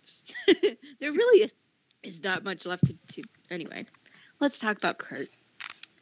Um, and okay, so here's what I say, what I want to say about Kurt is that despite the fact that yes, there's quite a bit less of Kurt in this season, the beginning arc of his is really great. And even though I always want more Kurt, it's a full fleshed out arc of of you know him breaking up with Blaine and trying to find his way in New York and kind of getting back into NYADA and it's it's some really good stuff. It's just after that when he is now, you know, he'll get little bits and pieces and he gets a little bit with Adam that doesn't really amount to anything and he's always the sidekick to Rachel and always like, you know, it ends up being in only one or two scenes and eh, that it just doesn't it just they, falls they apart put completely. so much on Kurt getting into NYADA, and then he got there and they gave him nothing. Yeah, pretty one much. hundred percent. Like if that's gonna be your main push, make something happen because of it. Yeah. And That's it- the frustrating part for me is just that from season three all the way through episode nine of season four has been about Kurt getting into NYADA, and then he does this beautiful audition. He doesn't. He does this beautiful solo, and he gets in, and then I mean, if they were going to not let him in with not the boy next door, which I still to this day do not understand the rationale behind that. Because get it either. Jesus, come on. Um, then I I really didn't want to see him go to NYADA at all because NYADA is a scam school. And so I was that when when he was like, I'm gonna, you know, work at Vogue.com, I was like, yes, this is gonna be awesome. You're gonna have your own storyline, you're gonna blaze your own trail. And then no. You know what? And I got chewed out about this. This was before Tumblr. Um, and I remember discussing what I wanted for all these characters after high school. I remember saying I wanted Finn to go into the military, and then Mm-hmm. they ruined that. Um, Yep. I the storyline I had wanted for Kurt is that unlike every other character on the show, Kurt has interests in so many different areas, and he's really good in those areas. I wanted to Yep. see a storyline of Kurt trying to decide: Do I want to perform? Do I want to do fashion? Do I want to do? Do I want to be a chef? Like you know, he has interests in all these areas, and he seems to be talented in all of them. Why not have him be the character that's trying to decide which lane works for him? I And maybe, 100% okay, I didn't get into- agree with you. I didn't get into NYADA, so let me give fashion a try. You know what I mean? And you could still get songs out of that. He's saying it hundred percent agree with you because that's what that's what I was hoping for as well. Like I thought that you know as soon as they you know decided that they weren't going to let him into NYADA because they aren't a real school and they have no have no skills um, and no taste. That I really thought that it was going to go the way of I'm going to try different things and I'm going to blaze my own trail. hmm and I was very disappointed when that did not actually happen because I got I got real excited about that because a lot of the the fic that I love and the head headcanons that I love are Kurt doing something other than performing. Again, I think this is one of Glee's, you know, soul wounds and core faults is that they cannot comprehend of someone being a successful and complete person without professionally pursuing the arts. The only character we get to see be semi-successful without performing uh, is Puck going Yeah. into the Air Force. That was it. Mhm. And And so they built and they built up this idea that.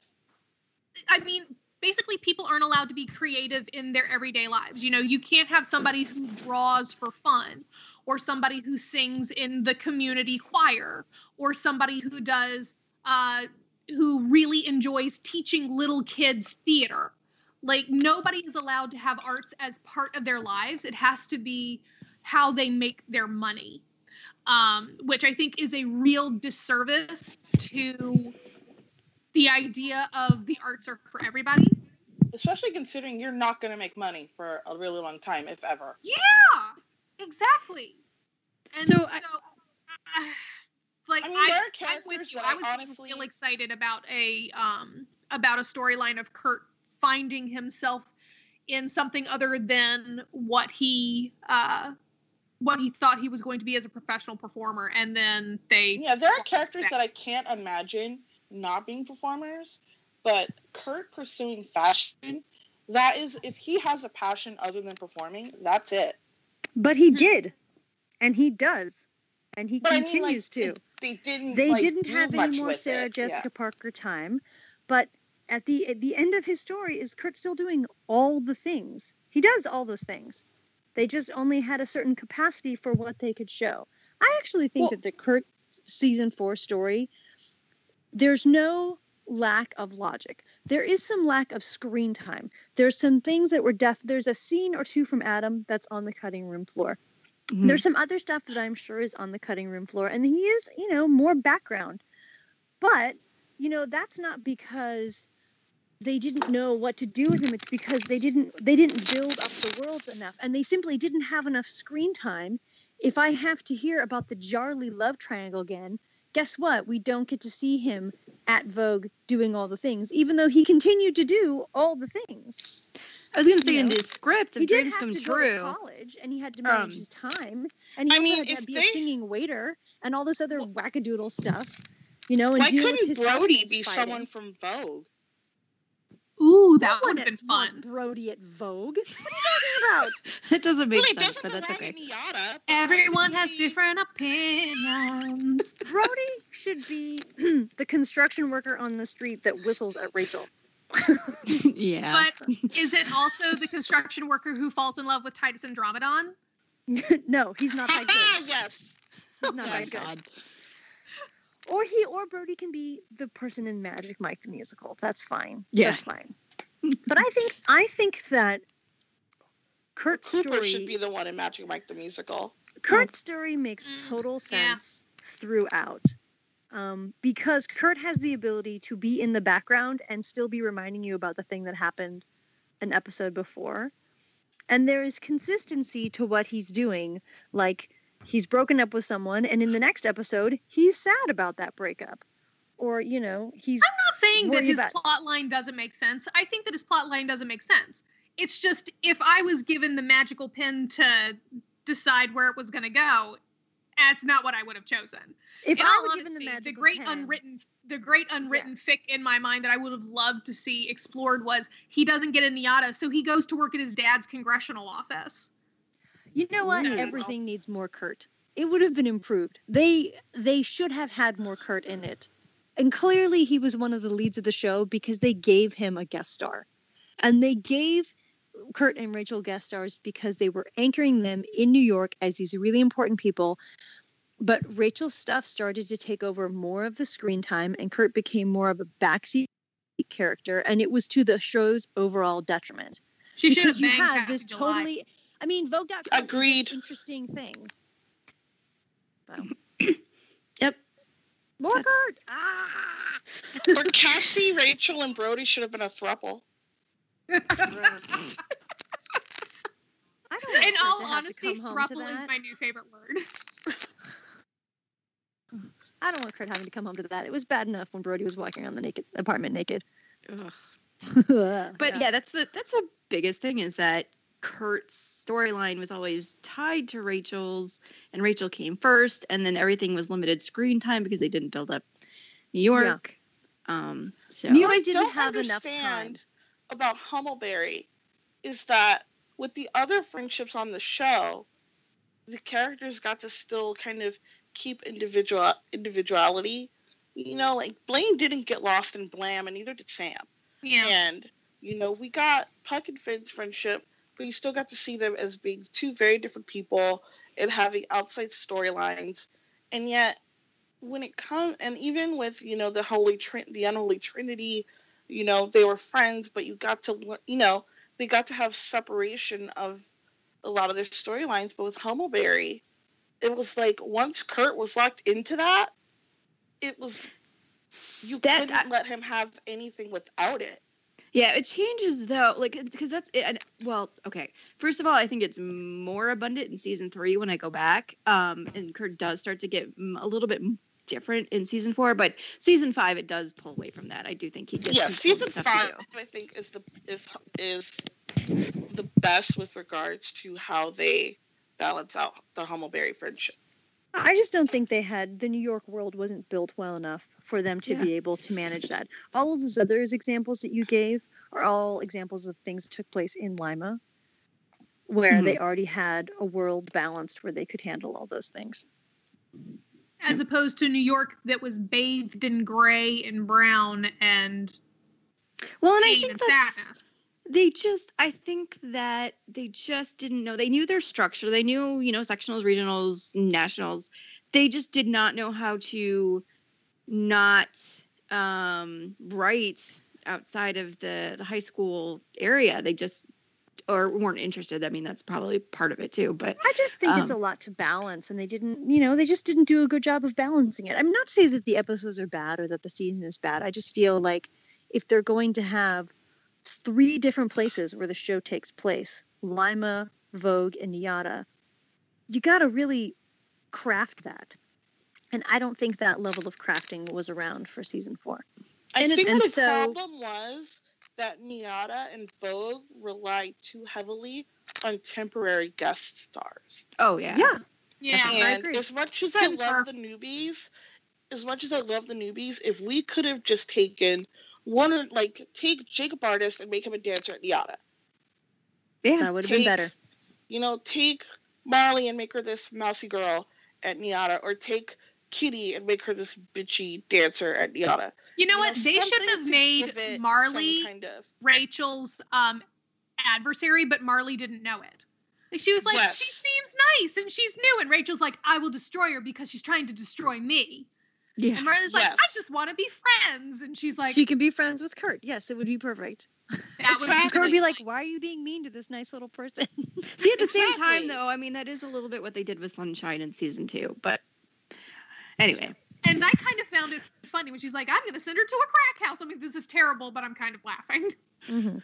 But I mean, exactly. Everyone has to. different opinions. The New York side relied too heavily on people that were not going to be around, because Yeah. we, you know, Brody wasn't going to be around. Adam wasn't sticking around. No one on the New York side, from the second they planted Rachel over there, was a permanent character. Elliot was never meant to be permanent. Danny was never meant to be permanent. They never put anyone over there that was going to stay. So the world, everything in New York was temporary. Which is why I still think they should have had a new wacky roommate instead of going with Santana. They should have started introducing some new characters who were who were permanent additions. Hell, take some of the Glee Project losers and stop them over in New Yeah. York. I actually don't even think that they needed more characters, but they needed more time. at See, and that's Nada, why I was gonna say the talking season about their other five- interests. The arc of season five in New York actually works. And there are, I mean, yeah, Elliot is there for a hot second, but they don't have any other characters except for those delight. main Yeah. characters. But And it season works four because in it New York- focuses only on them. Yeah, and season four in New York, Rachel and Kurt aren't really talking to each other that much because Rachel is so wrapped up in her own bullshit. Mm-hmm. Yep. Tell us how you really feel. I mean, stuff. And let me just say, stuff transpired.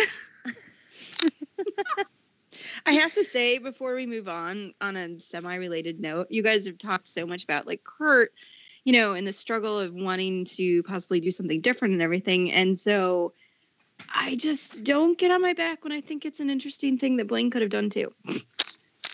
I know. I know how. I, well, I always feel like we never This got is- to see him be interested in anything else, whereas with Kurt we did. Okay, but this Which is is why why I I'd think always Blaine struggle for can't. Bl- Blaine with me. Blaine Huh? Needs applause to live. Yeah, but he's so do Rachel. I, and I'm not a professional performer. Like I'm He fucking is Tinkerbell. Yeah. But at the same time, he could have been a kindergarten teacher and he would have gotten that applause. I mean, Oh my god. See that? sorry. See, I can't agree with that because my t- my sister teaches preschool, and it just is not like that. I It's Blaine not- would that's be not- terrible at yeah. it.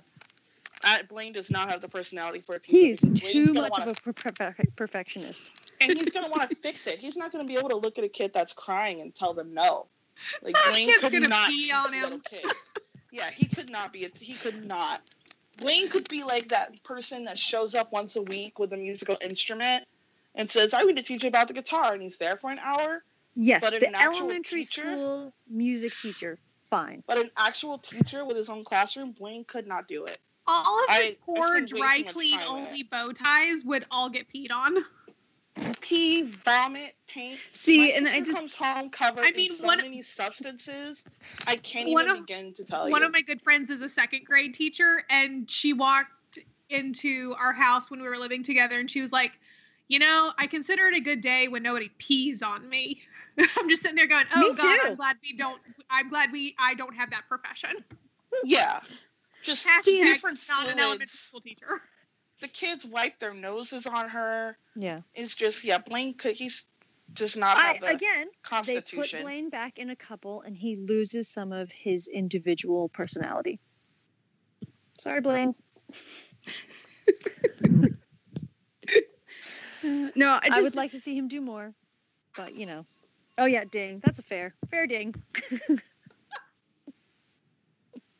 anyway. What's next, Pam? Um, what's next is the Klaine arc, which everybody's been waiting for for an hour and a half.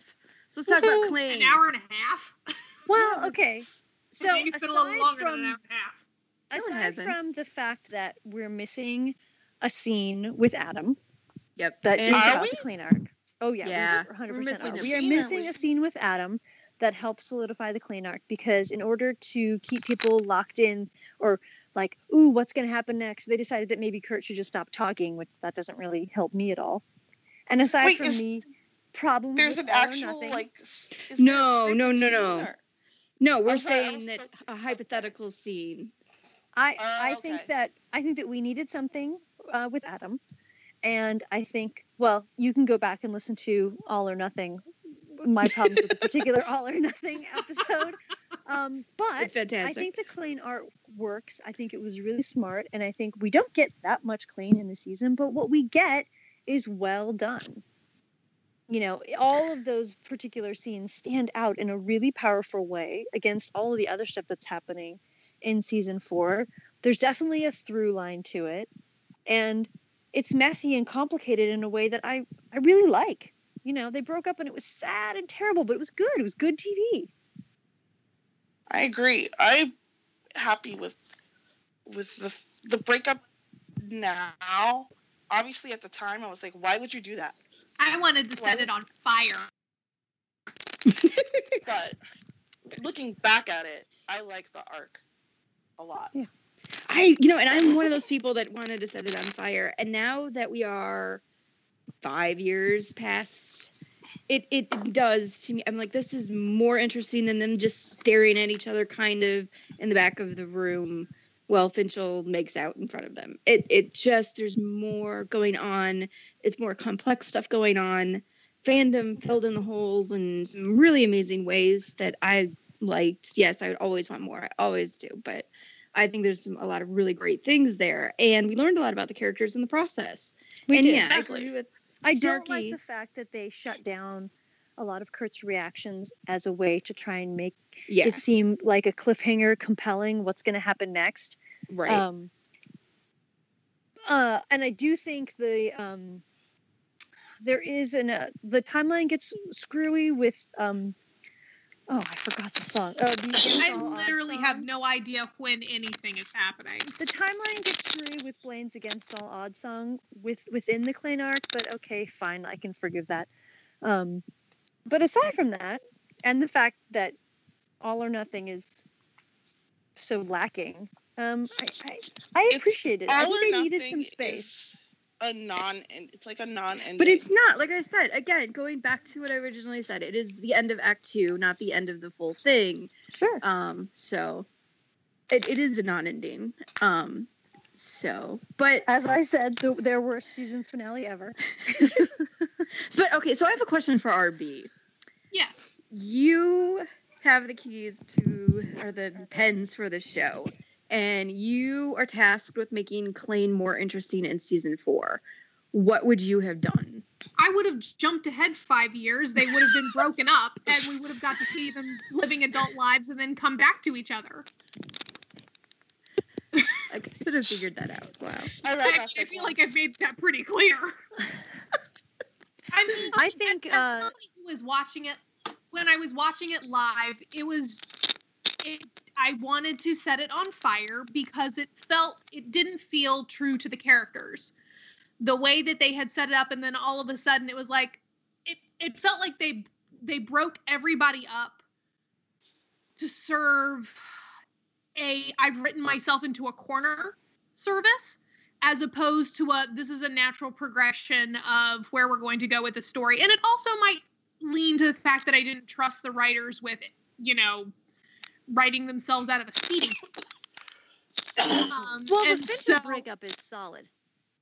Do what? I think the Finchel breakup is solid. yeah but it was at the end of season three when they did it the first time Yes. Oh. that part.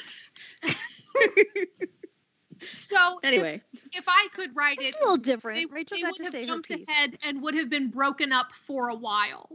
So it's like, you know, when they come back together for a wedding, they hadn't seen each other for a couple of years, as opposed to, it's been three weeks and I just can't live without you. Um, so it was been like, you know, my God, you know, how are you doing? Actually catching up. And then they bang. And then they're like, oh shit, we still have feelings for each other. Well, I'm doing such and such, and I have a serious boyfriend, and I don't know how we're gonna work this out. And then watching them do that. Wasn't That that the plot fun. of a couple of fics i read You probably mean Yes. someone like you? Yeah. Oh, oh, I yeah, would have you go. liked. I would have liked to kind of. I wouldn't have changed much, but maybe once Kurt starts to kind of feel, you know, once he gets to that part with Adam where he's conflicted, maybe Blaine seeing that Kurt is still with Adam, I would have liked to have seen Blaine try to move on and not have a crush on a straight guy, but like, you know, Blaine kind of starting to see that there's other options. Right when With someone who was started- actually an option. yeah, right when Kurt is starting to realize that he still has feelings for Blaine, Blaine's starting to say, "Hey, I could date. I don't need But- to have a serious boyfriend. I could like date." and that's what they do in season six that's Yeah, what they do in season They season should have done it in season four. But why did they have to do it with Karofsky? I, okay, that's a whole nother topic for season Right. six. So if you're gonna throw out the, well, that's what he did in season six, I will I will lie down on the pyre of the fuck did they pick Karofsky for? Okay, I will give you that. Because I because honestly Darren think and Max Adler are really good friends. I think that that's the only reason. Because they about wanted to piss everybody Max off. is That's a- why. He's a delight in person, but if I never have to see Karofsky's face again, it will be too soon. But he's a delight in real life, so you know, whatever, throw it up in the air. It's fine. Just fine. So yeah. Clayton. Everyone has different opinions. Oh man. oh wait, this sounds like the the time for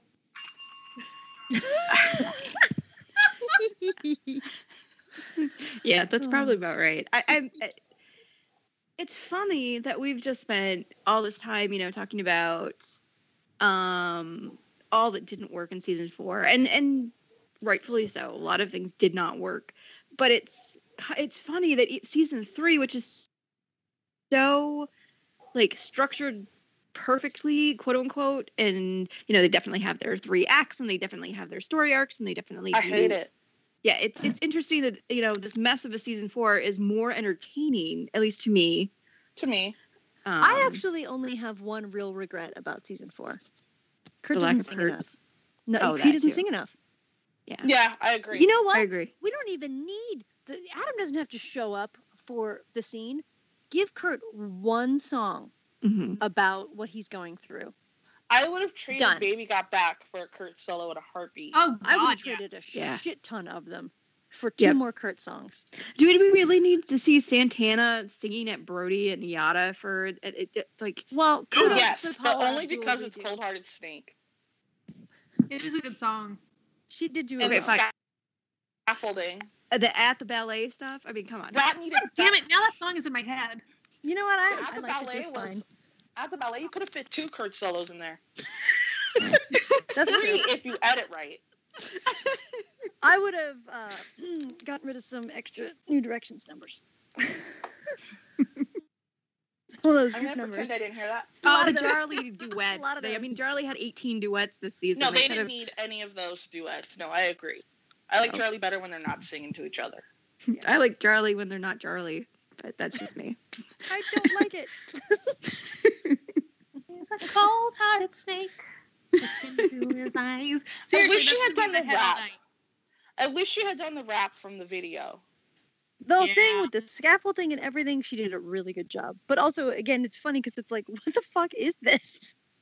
I also would have liked to have Kurt. I wanted Kurt to sing a Britney song about Blaine. I wanted Kurt to hear Kurt sing "Heaven on Earth," and I oh, could have done without Rachel being dragged around on tables.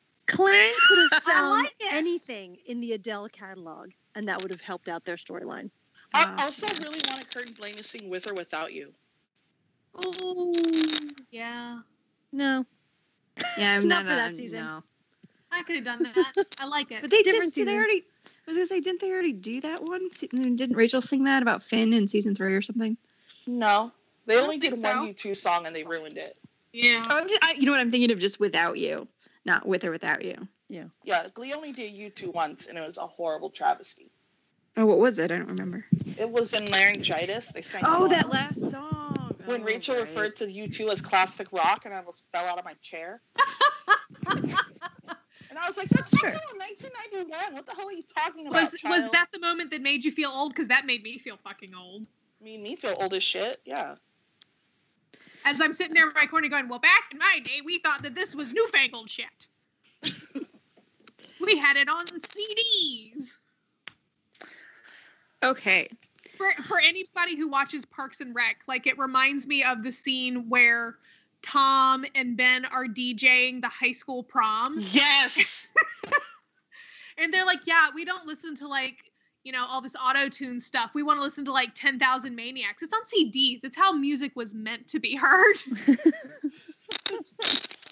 like that, that's what this gets me. It's like, it's classic rock. I was like, it's not. I owned this. on cassette. Not. Cassette. Oh, totally owned it on cassette. Um, Okay, well, did we have anything else that y- you know wanted to talk about before I get to the last little bit here? Needs more Um, Cooper. I'm good. always needs more Cooper. Always needs more Cooper. Oh. In various stages of undress. Like he he could How did they do Magic visualized. Mike musical and no Cooper? Exactly. Exactly. Always needs more Cooper.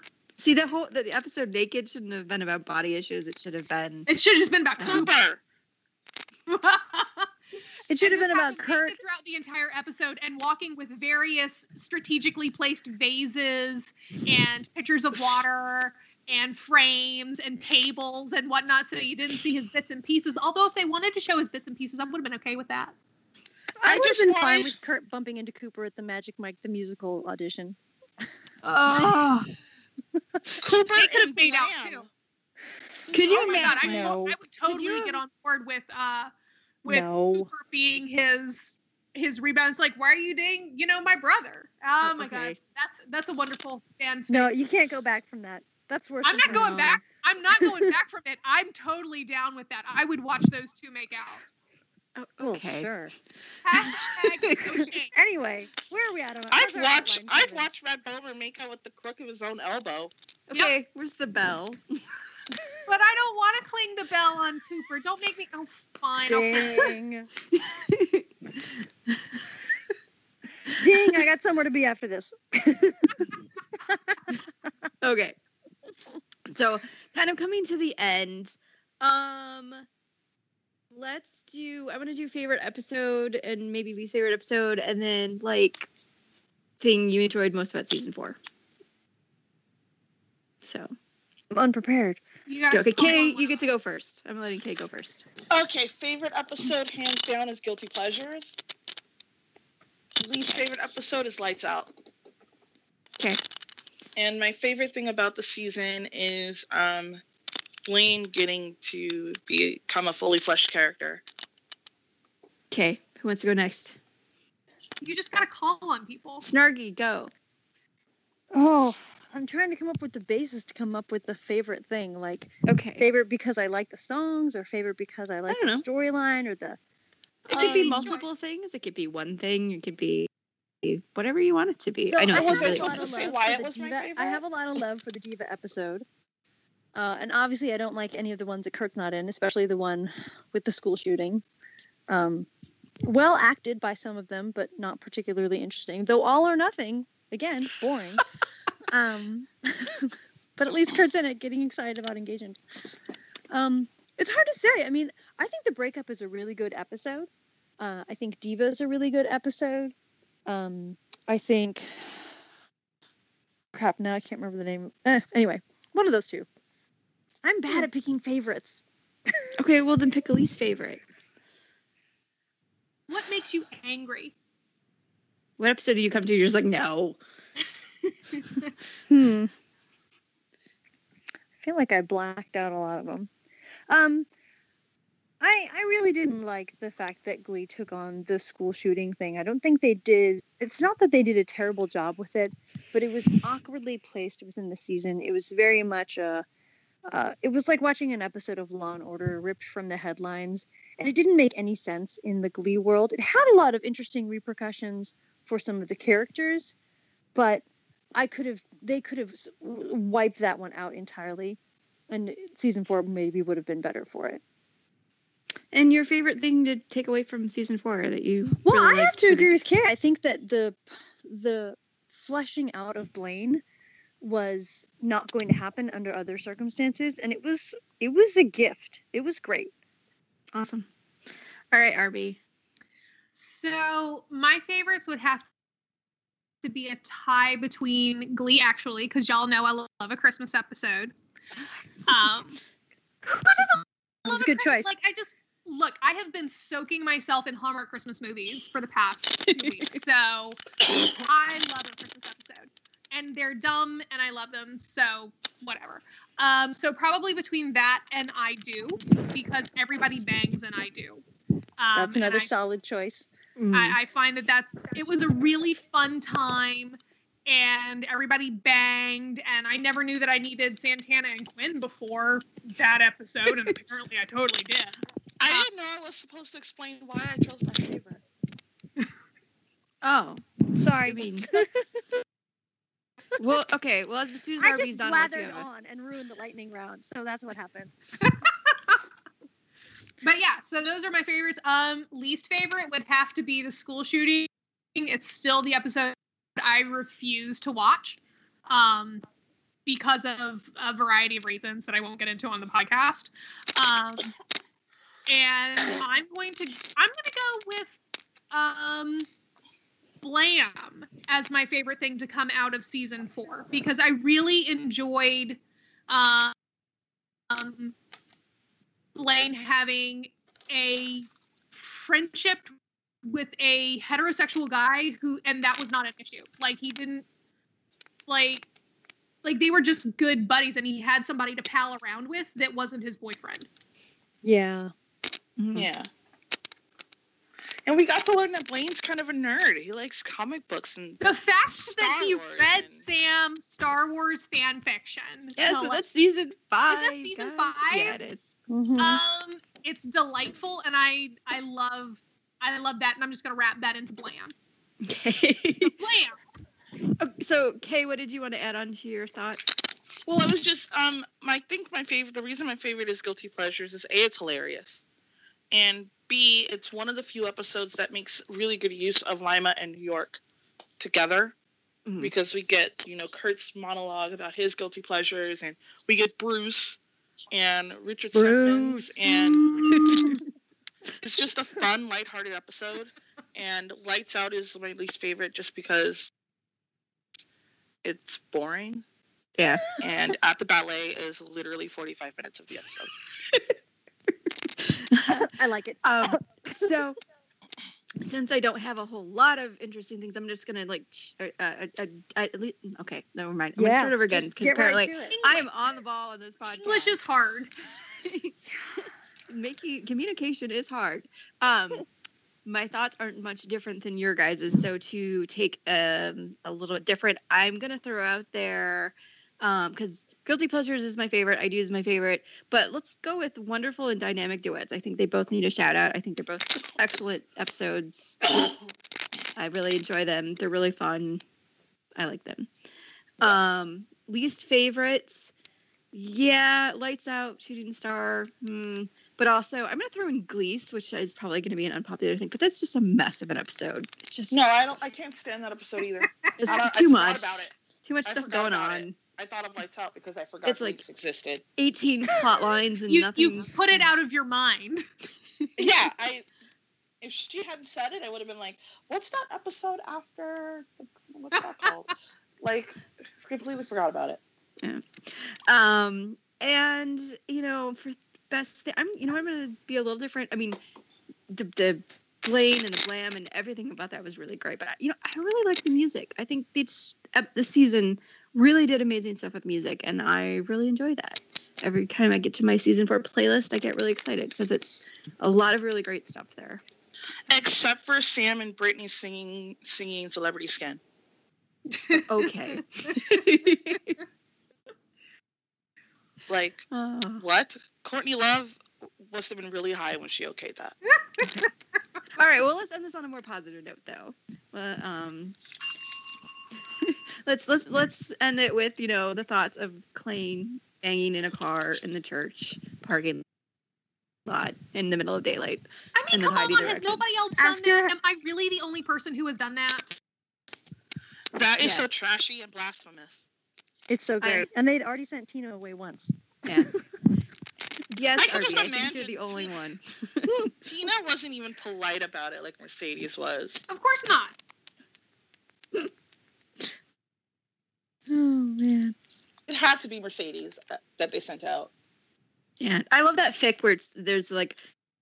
Con- like the rest of the club is like having conversations about who has to get them out of the car. Drawing I don't remember who wrote straws. that, but Yeah, and Mercedes always draws the short straw. And it turns out it's like their 10 year anniversary, 10 year reunion or something like that. Yeah. Yeah. Well, all right, guys. Um, that kind of wraps up season four. Um, yeah, it's it's uh, ups and downs, but it's been a lot of fun. It's been a lot of fun for me to go back through. I think it has more entertainment and value than season three, and I had a lot of fun going through it all again. Um, the podcast is going to take a little bit of a hiatus for two months. I'll be back in February, so unfortunately, no new podcast next Sunday. Um, but we get to return with season five, and y'all know how much I love season five, so it's going to be amazing. I'm excited. So, And Uh, if you're looking for things to watch in the interim, I f- just finished listening to the Rankings podcast, which is fascinating, and it actually covers a lot of some of the things, some of the um, like highs and lows of Glee, and it reminded me of episodes I hadn't watched in a long time, and I'll probably go back in the interim uh, before we start season five. Yeah. And I will get back to posting my rankings if you're looking Yeah. for something interesting on Tumblr. And join us on the TBD wa- rewatch. I mean, we're going to be getting to Never Been Kissed soon, so go back Oh, and relive here he season two with us. Hang on to your bobby socks. I- Yep. I'm just going to be watching Hallmark Christmas movies. So if anybody wants to yell about uh, a two hour long heteronormative white people falling in love in the snow, uh, y'all know where to hit me up. Oh my So, god. uh, all right, guys. Well, thank you so much, and we'll see you in a couple months and have a great night. Happy New Year. Happy New Year.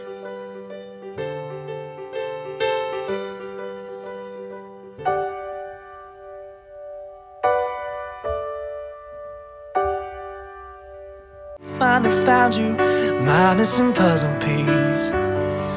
I'm complete. I was just